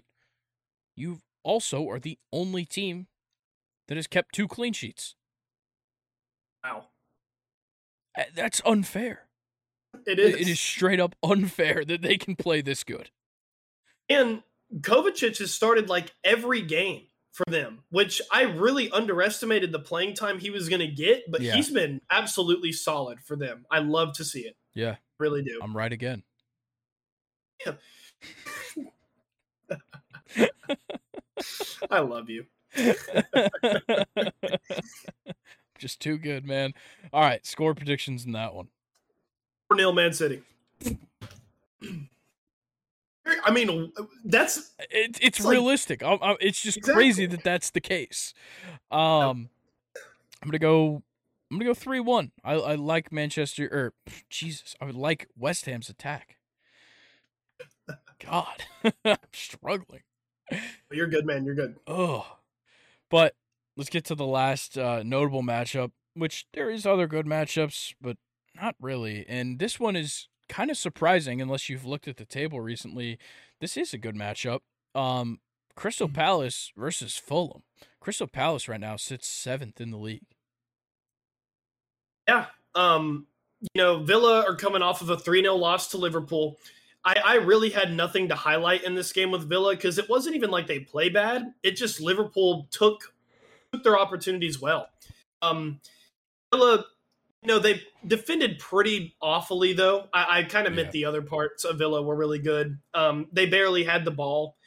The only thing that I really want to highlight from this game, and it's not even the team that we're covering, Szoboszlai did get his first Liverpool goal in that one for Aston Villa. Do you have anything for Aston Villa? No, I do have to correct myself. I accidentally went ahead to next week's games and just said Crystal Palace versus... Fulham, I'm pretty sure. Oh. But Aston Villa versus Crystal Palace is the game we're supposed to be talking about. Yes. It's so tough with Aston Villa. The guys that they're missing right now are big parts of this team, but they've done a good job of filling the roles because I don't think we've seen Jacob Ramsey or Tyrone Mings or Emiliano Buendia in any of their matches so far this year. So they've really done a good job of filling those holes in the team, and I love how Aston Villa lines up. Oh yeah, they're an entertaining team to kind of like, see, as soccer nerds like you and I just like to look at players that teams have and try to figure out how I would line it up. Aston Villa is one of those fun teams you can do that with. Yeah, and of course they're coming off of a very tough loss to Liverpool, like you said, but their team didn't play that bad. Yeah, I know. Like, the attacking efforts weren't great. Ollie Watkins, probably the worst performance of the day, outside of, Matty Cash giving up an own goal, which was super unlucky, by the way. Yeah. But, like, I still feel, like, pretty confident in this squad. And I think an early injury took out Diego Carlos. Yeah, and what was weird about that is that instead of subbing in a center back to fill his spot, they subbed on Leon Bailey and shifted the formation because they were running a 5 at the back, shifted it to a 4 at the back, and slid in Leon Bailey. Yeah. Which very interesting. I definitely think threw them off a bit. Obviously, Szoboszlai was already on the board at that point, but... Then that leads to a bit of a defensive breakdown with Matty Cash getting the own goal, and then later in the game, Salah scores. Leon Bailey came in for an injured Diego Carlos in 19th minute, only to get subbed out in the 65th by Zaniolo. Yeah. I don't know what they were going for. I'll just say this. Yeah. I trust Unai Emery because he has been a very good decision maker for this team. He's a proven manager. Yeah. Sure. Definitely. And I like what he's done with this team. That move's a little confusing to me. Yeah. Big time. Like, I had definitely had some question marks watching that match. But nonetheless, this is still a good matchup. Crystal Palace is not a team to look past. They always have youth in this lineup, and this is no different. They played a fantastic, hard-fought match against Wolves, where they almost lost it there at the end, but they hang on. They get the 56th-minute goal from Edouard, and then Eze follows him up in the 78th, and then Edouard tacks on another in the 84th. Huang scores a goal in the 65th, and then Cunha scored in the 90th plus 6, trying to bring it back, but to no avail. Crystal Palace, like, Eze and Edouard, beautiful up front. The way that they lined up last week was so perfect, and it just allowed those two to just get fed the ball. Yeah, and to bounce off of that, Crystal Palace had 16 shots, but unlike Luton Town, who had one shot on target, Crystal Palace had 11 shots on target, which is way better than any of the teams that we've covered, you know, doing this Premier League preview. And, yeah, Crystal Palace look really good attacking. Really, definitely. Really good. So, and, like, when it comes down to, like, the matchups between these two historically, as far back as I'm seeing, Aston Villa has 6 wins, Crystal Palace has 6 wins, and there's 2 draws between them. Wow, couldn't get more even than that. Yeah. When you look at, like, top goal scorers, Diaby scored 2, Edouard has 3, but I don't see that much separation between these two teams, personally, with how we've seen them play in these first couple of matches. And yeah, Crystal Palace haven't played the best teams, and really Villa hasn't either outside of that tough defeat to Liverpool, but I still think I ought to stick with Villa. I think I'm going to take Palace 2-1, actually. Yeah, I'm gonna flip it, so I'm going to go 2-1 Aston Villa. All right. Remaining matches of the weekend, though.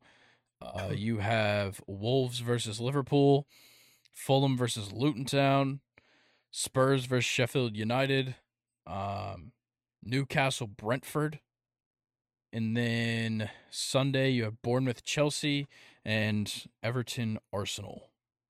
I think Chelsea are going to debut their new third kit. Have you seen it? Yeah, I have. It looks good.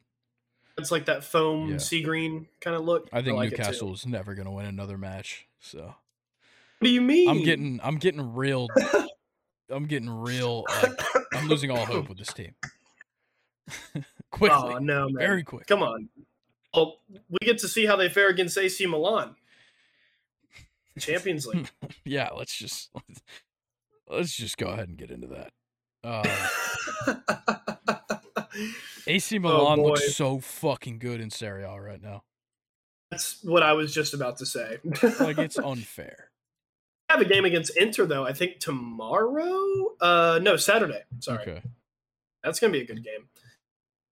But, yeah, of course. With us not keeping up with the Serie A much, I really don't know much about what's going on with AC Milan. I just know that they have been kicking ass in that league. Yeah, in 3 games played, Olivier Giroud has 4 goals. Christian Pulisic has 2. Rafael Leao has 1. It's just they're playing so well. Yeah, and they Newcastle's really just not. That's my issue here. You know, what I've noticed with Newcastle this season is it seems like their defense has been figured out almost. Yeah, and I think that's kind of where the downfall at least is starting. But they're more than capable of having the means, and they do have the means. They have the players. They have the personnel to turn their season around. It's just a matter of when. Yeah, you know? And what sucks is that Sven Botman's doubtful. Sandro Tonali missed his international appearance, and he's doubtful as well. Joe Willock's doubtful. Like, come on. And we're still going to have to watch a fucking Oh, we're still going to have to watch that goddamn Sandra Tonali fucking hype video at least. We're going to have to watch that. That's what's going to kill me. Oh, man. You got a score prediction or are you going to be biased? 1-1.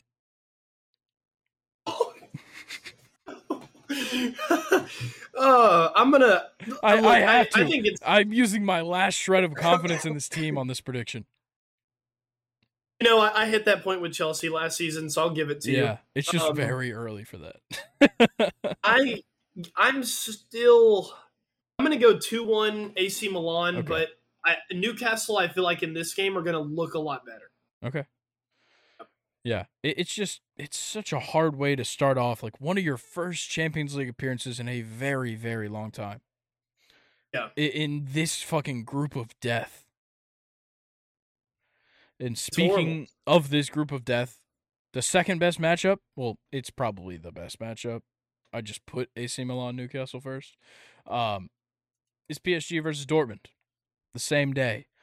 A lot of inactives for both sides, at least as of today. Don't know, who's going to be back, who's not. For the moment, Kimpembe has returned to training, hasn't made an appearance yet. Nuno Mendes looks like he's out. I just totally heard that as I was going to talk. Threw me off. I couldn't hide it. I bet I'm coming back from the flu like Jordan, except I'm not like Jordan. This is really sucking. Oh, boy. All right. Well, what I was saying, Marco Asensio out till October. A bunch of, pretty good players in this lineup are out, but not, the top guys that are going to be, the huge difference makers, at least on the attacking side. Dortmund, kind of a similar story. Munir's out. Füllkrug, their new signing from Werder Bremen's out. And that's kind of the main guys. Kobel is out as well. I don't know, man. Both of these teams are just so good. It's just hard to it's hard to pick against PSG just because of the firepower. Yeah, and that's kind of where I'm leaning towards, too. PSG have looked a lot better in Ligue 1 than Dortmund have looked in the Bundesliga. Definitely. Dortmund have tied to teams that are called Heidenheim and Bochum. Beat Cologne. Yeah. But Bochum and Heidenheim, whatever the fuck that name is, should not be tying with Dortmund. And it has Dortmund sitting at a solid 9th in the Bundesliga right now through 3 games played. Dortmund's in second behind Monaco. I'm taking PSG. And how do you get so lucky? I can't remember if we've talked about this on the podcast or not. You kept Kylian Mbappe. You bought Kolo Muani. And you get Gonzalo Ramos. Yeah. And it's suddenly PSG aren't in trouble anymore like we thought. Yeah. And that's really going to help them out big time. Yeah, and they still started Marco Asensio striker in their last match. That's what you get when the Emir of Qatar runs your team. Yeah. Mbappe on the left, Asensio in the middle, Dembele on the right. What the fuck is that? What are you doing? What is Luis Enrique doing? Brutal. Couldn't explain it. So got a score prediction? Man. I'm going to just 2-0, 2-0 PSG. I'm going to go 2-1 PSG. Okay. Yeah. All right, and then the final one that we'll talk about here for the Champions League. I just lost my page again because I keep fucking closing all my tabs. I gotcha. Bayern versus Manchester United. This one's going to be fucking crazy. Except for the fact that Manchester United sucks. Probably I don't even know, a dark horse, but actually it's one of my questions. We'll get into it later, but they've been struggling. We already talked about it. Yeah. They're going to get their cheeks ran by Bayern Munich. Yeah. Yeah. Is what's going to happen. Agreed. I don't think it goes any other way. Bayern Munich is just so fucking good. Yeah, Bayern Munich and Bayern Leverkusen are the only two teams in the Bundesliga left that have won. They're won all 3 games played so far. Harry Kane looks phenomenal. Yeah. Bayern looks phenomenal. It looks like Bayern is going to have a lot less trouble winning the Bundesliga this year than last year. They had to win it, I think, on like the last match day. Yeah. I think this year it's going to be very different. Agreed. And look, Manchester United, you can run, but you can't hide from Harry Kane. No, you cannot. Oh man. Yeah, that's brutal. They're like, really finally sucks. He's fucking gone. And they face him in the first match of the Champions League. I don't see a world where Bayern Munich loses this match. I'm going to go Bayern 3-0. That's exactly what I was going to say. Bayern is the type of team that can, I think, expose any weak team. No matter how good the weak team is, they can expose. Agreed. Let's see. Other matchups here for the Champions League. We got a few other like pretty good ones that we just left off. But we have Young Boys versus Leipzig. Shakhtar Donetsk versus Porto, Man City versus Red Star Belgrade, Lazio versus Atletico Madrid, which is one I thought about putting on the prep sheet, Barcelona versus Antwerp, which is going to be brutal, Feyenoord versus Celtic, which is a pretty good matchup, Real Madrid versus Union Berlin, which in my mind I was like, that might be close, and then I remembered that Jude Bellingham is just the greatest player on the face of the earth right now. Literally. Galatasaray, Copenhagen, Benfica, Salzburg, Braga, Napoli, Arsenal, PSV, Sevilla versus Lens, and Real Sociedad versus Inter. And then I believe we get like a 2-week break, and then we come back to it. So before we wrap up UCL and go into our questions, I have a UCL question for you. Okay. Kind of looking at the group stage when I was taking the notes for this episode, I kind of realized that Manchester United, I think out of all the big teams, I could see Manchester United not going through group stage. I agree. Their group is tough. Like it's not an easy group. Galatasaray is very good. They're on very good form. I guess I didn't even ask you a question. I mean, what do you think? Do you think Manchester United could, not make it through potentially? Maybe. Galatasaray is very good. I don't see Copenhagen moving on. Yeah. I don't know. It's going to be tough because, like, I have a feeling Bayern just sweeps this group.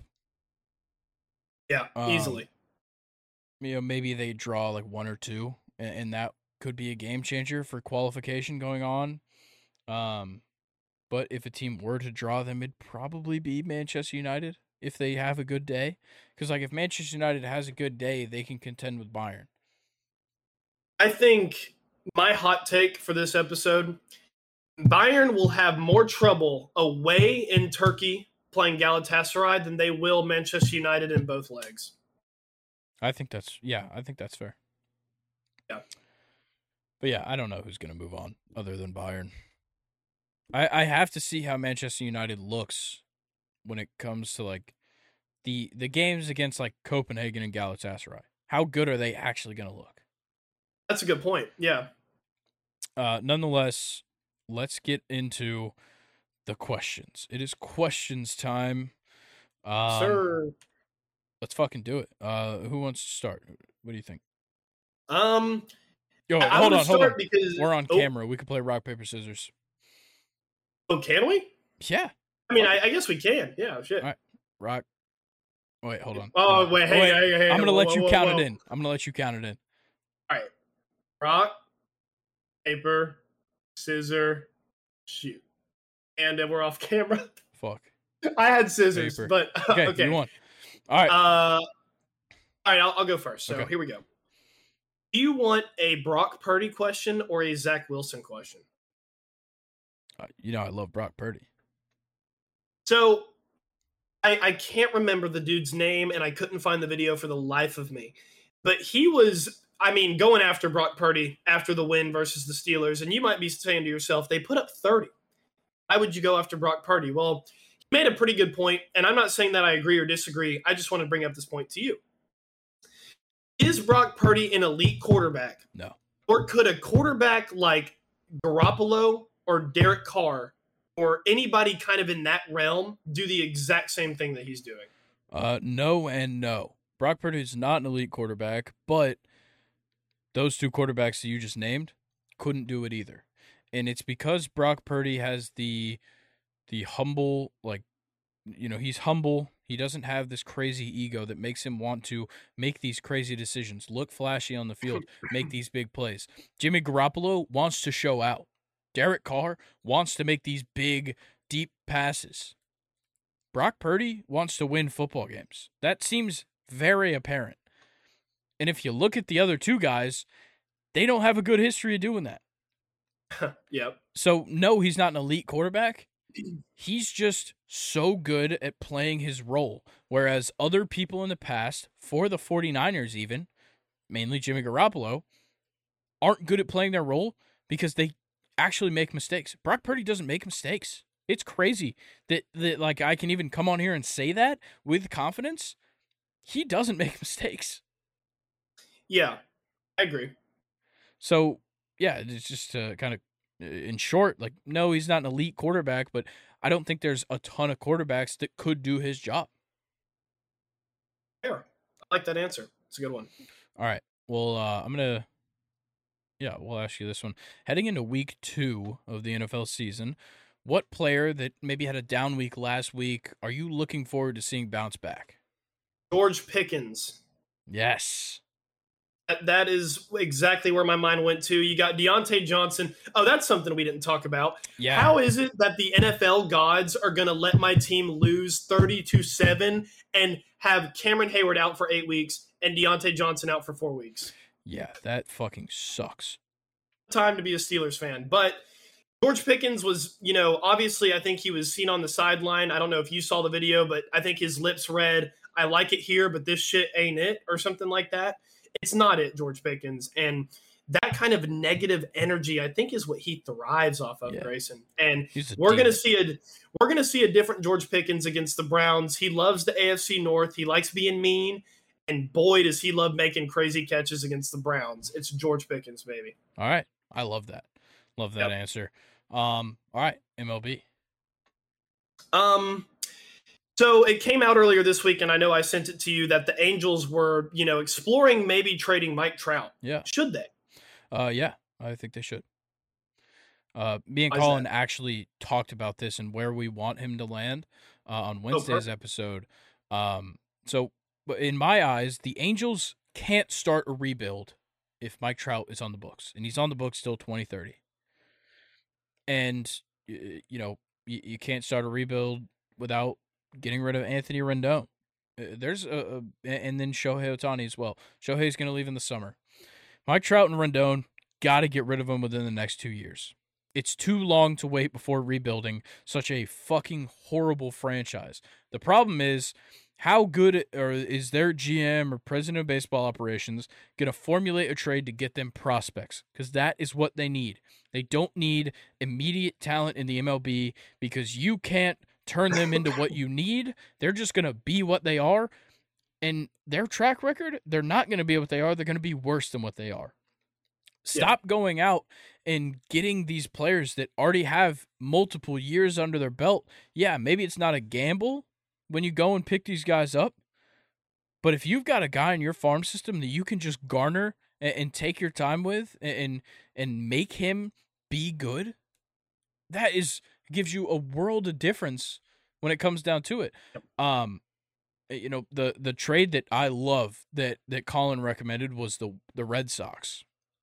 Oh, wow. And I don't know how possible it is to really do what he had said, because his reasoning was like he wants Adam Duvall back on the Braves, so he wants them to trade Duvall to the Braves for prospects and then package the prospects that we send them and some of their own for Mike Trout.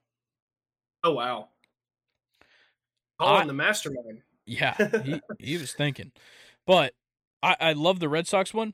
I think with how the Angels are, they'll probably take three prospects, 2 major league guys, 1 pitcher, 1 outfielder. And I think the guy that kind of ties it all together is Alex Verdugo. Alex Verdugo will be the big name in the trade. Then they're going to add like a young pitcher, maybe a Brian Bayo, maybe somebody not quite as good that's already in the league. And then just package in a couple of kind of high up prospects in their farm system. I like it. I like it. All right. My baseball question to you is, what do you consider Garrett Cole's pitching generation? We talk about this a lot, especially with Scherzer, Verlander, and Kershaw. But Cole started like 5 years after all these guys, making his debut in 2013. So who are the guys that you kind of group in with Garrett Cole? Oh, wow. Dylan Cease? I think he's a little too young. Is he too young? I think he made his debut in like 2019, 2020. Dang, that's a really good question. Because it is a weird era of pitching, I feel like. You have a lot of, like, you know, eras in the 90s where it's, you know, your Clemens and your Pedro Martinez. And then early 2000s with Scherzer and Verlander and those guys. Yeah. Garrett Cole, like, it is kind of hard to put a finger on the other guys that are kind of with him. Yeah. Because I feel like they're either too old or they're just starting out. They're young. Yeah. I think when I was kind of doing a little bit of research, best guy I could come up with, Jake Arrieta, kind of fit in that. When he was with the Cubs, like he made his debut in 2010, but like he's already retired. And then another one that I was thinking of was Corey Kluber. I think he also kind of fits in that range. He made his debut in 2011. Even in those two guys have not done anything near the consistency and the longevity that Garrett Cole's done it. Definitely not. You gave me a trick question. That was mean. No, it's just very hard to figure out because not a lot of like elite pitchers in the league right now came up at that time. It's kind of crazy. Yeah. It's weird. Yeah. Maybe is Christian Javier too young? Like Framer Valdez or those guys? They're both too young. And like Shane Bieber is probably like on the far end of it. Shane Bieber. Probably too young. Yeah. He debuted in 2018. That's 5 years after Cole. So wow. It's tough. Like I sat here and thought about this cause this one came directly from Reddit. Okay. And I sat here and thought about it. Could not come up with a single thing. Couple of people had said Kluber, in the comments, but yeah, like I can't think of like high level pitchers that came out at that same time. Like maybe Trevor Bauer. Oh, they went to college together. Yeah, at UCLA. Yeah, he made his debut just a year before.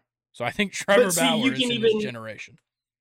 I mean, although Trevor Bauer is killing it in Japan, he's in Japan. Yeah. He's not even in the MLB with Garrett Cole. So even that's kind of like a weird answer to give. Yeah. It's crazy. That was a good one. Yeah, like I genuinely was like mind blown by this question because I was like, I feel like I should have an answer for this. Yeah, Trevor Bauer would, I guess, have to be the closest one, though, right? Yeah, I feel like. Anyway, okay, I need you to, like, really close your eyes and picture this next question because when I heard it, my brain almost exploded. All right. Okay, this is a soccer question. So the location of the World Cup obviously matters because the one in Russia was such a dud. The one in Qatar had just so much controversy, so much bullshit surrounding it. 2014 Brazil, 2010 South Africa. The culture around those World Cups, just based off of the location it was held, just immensely elevated, you know, all the competition, all the atmosphere, right? What if, excuse me, this is a good He's question, dying. Dude. I'm dying.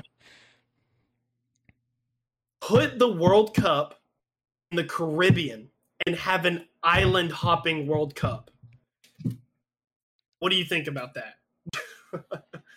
That's my question. I like it. I don't know the logistics of it. Oh, these countries would be crippled trying to build these stadiums. So all of those countries are so poor. Yeah. That would be the hard part. It would be a lot to figure out. And, of course, you could have more games in, like, some of the more developed countries. Yeah. But to your point, it would be very hard to do. Dude, trust me. It takes some fucking money to do that kind of stuff. Oh, yeah. Not just like to build all the stadiums and get all the infrastructure, to pay off all the FIFA people that you have to do to get you to pass through that costs a lot of money. Yeah. I think I like what the Women's World Cup did. Australia and New Zealand. I think that would be super cool. Yeah, I like that idea too. Yeah, or one more on like Eastern Asia. I think Japan would be pretty cool. Yeah. I think Japan, South Korea. Yeah, you could put them together for sure, but I think Japan probably has enough pull itself. Very true. I'm going to just kind of turn your own question back on you. What do you how do you think the United States or North America, because I think there is games in Canada and Mexico, how do you think that's going to compare to my personal favorite World Cup, the 2014 one in Brazil? It won't, because that's my personal favorite as well. But I feel like with how America is, just this melting pot of culture, I think it's going to be pretty insanely good as far as the atmosphere and everything. And our stadiums, sorry, not sorry to the rest of the world, our stadiums are so much cooler than y'all. It's not even funny. Like Minnesota Stadium is shaped like that. Yeah. U.S. Bank Stadium is shaped like that. And Mercedes-Benz opens up like a rose, and it's all so cool. Dude, we have the coolest stadiums. Like I said, we have a melting pot of people. There's already a lot of fans of these teams that are going to be here. Yeah. Right. I feel like maybe you could make the argument America is a lot easier to travel into, with, all of our international airports and everything. So maybe there would be more of a draw, more people would come. So yeah, I'm very excited, but nothing will compare to that 2014 World Cup, man. It was fucking amazing. Not just the soccer, just the whole thing. Yeah, the music, everything. Yeah, I think because American culture is very popular, that's gonna help. That's gonna draw people in, promotionally. American culture is super well known. The music, the art, all that kind of stuff is the kind of the world leader. So I think that's definitely going to draw in a crowd. I think just the fact that it's in America draws in a crowd because, soccer, we haven't been dominant, but everybody knows about us. Everybody knows about the sports culture. Everybody knows about these big stadiums that we play in, and that the U.S. is an emerging team in world soccer. I think that brings a draw to it, unlike some of the others. Dude, Qatar, fucking bullshit. We all knew that. Russia, also pretty bullshit. But Brazil is one of the homelands of this the newest era of soccer and what we know it as. It's soccer heaven. Yeah, it is genuinely a piece of the history of the game. And South Africa was such an interesting one because it's a storied history of a very bad connection to European countries, which are, a big part of the World Cup every single time. That created this interesting storyline. When it comes to America, I think people are going to be mad that it's here, as in some of the European teams that are why should we be respecting America or whatever?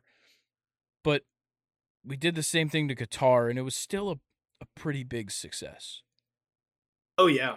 And we didn't even talk about this. What about Mexico games in Mexico? Yeah. For the World Cup.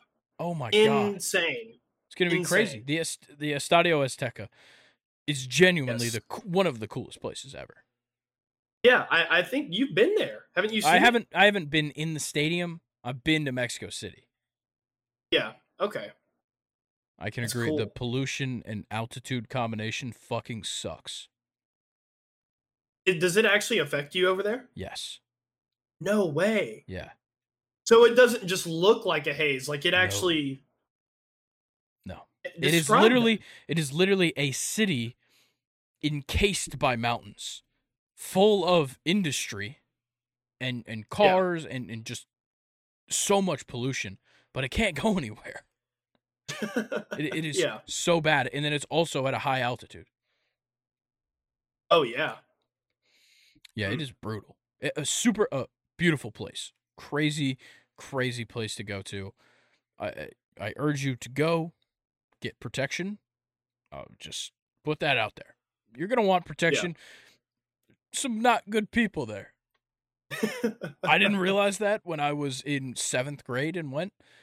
Looking back on it, the people that were our tour guides that drove us around every single place and we didn't leave the hotel without them, pretty obvious what they were doing. Nonetheless, back to soccer. I still got to ask you your soccer question. Oh, that's right. Yeah. Is Everton actually going to be relegated? Yeah. Okay. Because I think they're that bad. As of right now, they're one of 6 teams to never be relegated in Premier League. You know, I think I remember reading that. Well, Everton fans, I hate to break it to you, but I believe your time is now. Yeah, they fucking suck. They are so bad. The only thing helping them is that Burnley, Luton, and Sheffield United fucking suck and might just go all back down. Yeah, so Everton's games have looked like a 1-0 loss to Fulham, a 4-0 loss to Aston Villa, a 1-0 loss to Wolves. They didn't even score in their first 3 games. Yeah. And then they have a 2-2 draw versus Sheffield United. They haven't even played anybody hard yet, no. Grayson. It's unbelievable. Yeah, it's going to be a bad one. But I got something special for you. I put together 2 sports for this question. I shouldn't say another Reddit question I found. And okay. I think this is going to be an interesting discussion. Which individual season is greater? 2021 Shohei Ohtani or 2011-2012 Lionel Messi? And I'm gonna lay out the stats for you. So I'm on Shohei Ohtani's baseball reference. Batting stats in 2021. Slash line, a 257 batting average, 372 on base, 592 slugging, 965 OPS. He had 157 OPS plus, 318 total bases. He hit 46 home runs. He led the league in triples with 8. He hit 26 doubles, he had 100 RBIs, and 26 stolen bases. Pitching-wise, he was 9-for-2 on the mound, a 3.18 ERA in 23 starts, 130 innings pitched, only gave up 48 runs, only 15 homers, 44 walks, and 156 strikeouts. And had an ERA plus of 141, a whip of 1.090. So he played well. He played fantastic on both sides of the ball. Okay. Yeah. 2011, right. 2012, Lionel Messi. In all competitions at the club level, he scored 73 goals in 60 games. He also had 30 assists. My God. That's 103 goals and assists. And that is the most, with 73, the most goals scored in a single season by any player ever. Yeah. Yeah. That crushing the best all time by Gerd Müller with 67. Beat it by 6. Did Messi win any trophies that year? Or are we not talking about trophies? We're not talking about trophies. We're talking about individual performance. See, but Shohei has it on both sides of the ball in his sport. But I didn't hear you say first ever with Shohei. I did hear you say that with Messi. Okay, there was a lot of first evers for Shohei. I didn't feel like looking all of them up. Oh, okay. There were just too many. I was just reading off the baseball reference for Shohei, and then I was just reading off what I looked up for Messi. Maybe I still go Messi because I feel like he is like an alien with all those stats. Shohei might be the first ever, like you said, with a lot of those as well. But you have players that have played previously that I feel like have been in the ballpark of Shohei, like Babe Ruth. Yeah, kind of. kind of, well, it's a stretch. A lot of people don't even think Babe Ruth is real. Well, also, back in the day, they used to count ground rule doubles as home runs. Oh. For his entire, almost, I think his entire career. Oh, man. I had to put that out there. It's my favorite thing to say. My brain is shattered right now. Yeah. I don't know what to think of this question. Like, I don't know. I genuinely, I found this question probably like 12 hours ago. I don't have an answer. 12 hours of thought.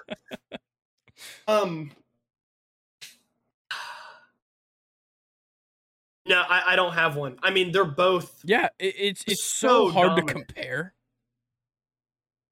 Yeah. But it's messy. All right. All right, guys. I think that does it for us. A fantastic episode. It looked like your camera held up for a decent amount of the episode. A little glitchy there at the end. But yeah, come on. We got it. Nothing wrong. Hey, look. That was a flu game for you. I wouldn't say you put up 45 like Jordan, but still a fantastic performance out of you, Luke. Do me nice.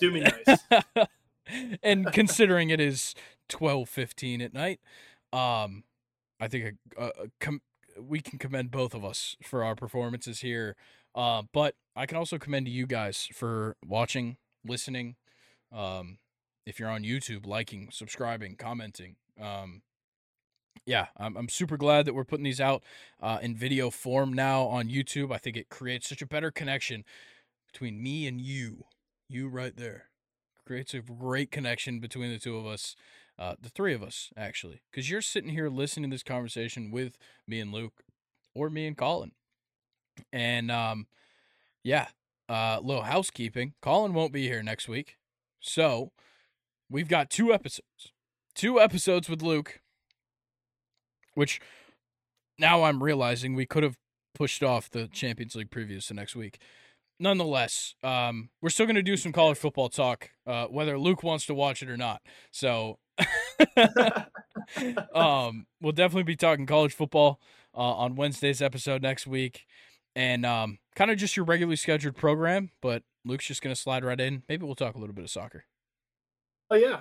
Let's do it. We could do a recap of the Premier League. Yeah, well...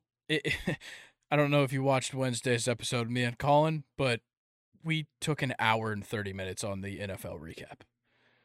Oh my goodness! Yeah, so we're reformatting that. So the idea was that we talked through all of the games, and then that turned into going in depth because it was supposed to be like in depth on like three or four, and then we just ended up going in depth on every single game. Oh yeah, yeah. Yep. So. For you guys' sake, we will try not to do that again, because listening to a 2 hour and 45 minute podcast of two annoying white guys yelling at you about sports isn't that fun.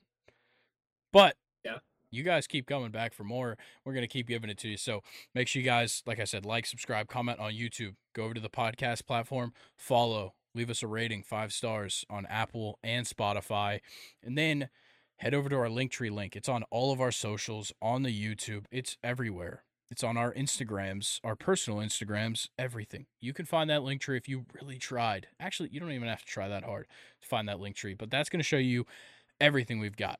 Instagram, Twitter, TikTok, and so forth. And then make sure you join the subreddit as well. Like we've said, we'd love for our questions to come from Reddit, but for now, we'll keep writing them ourselves.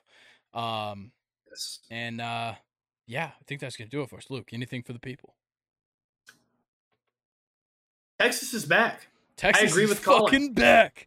All right, guys. We'll see y'all next week. Big weekend in the NFL. College football fucking sucks this weekend, but we'll see you guys next week. Peace. Peace.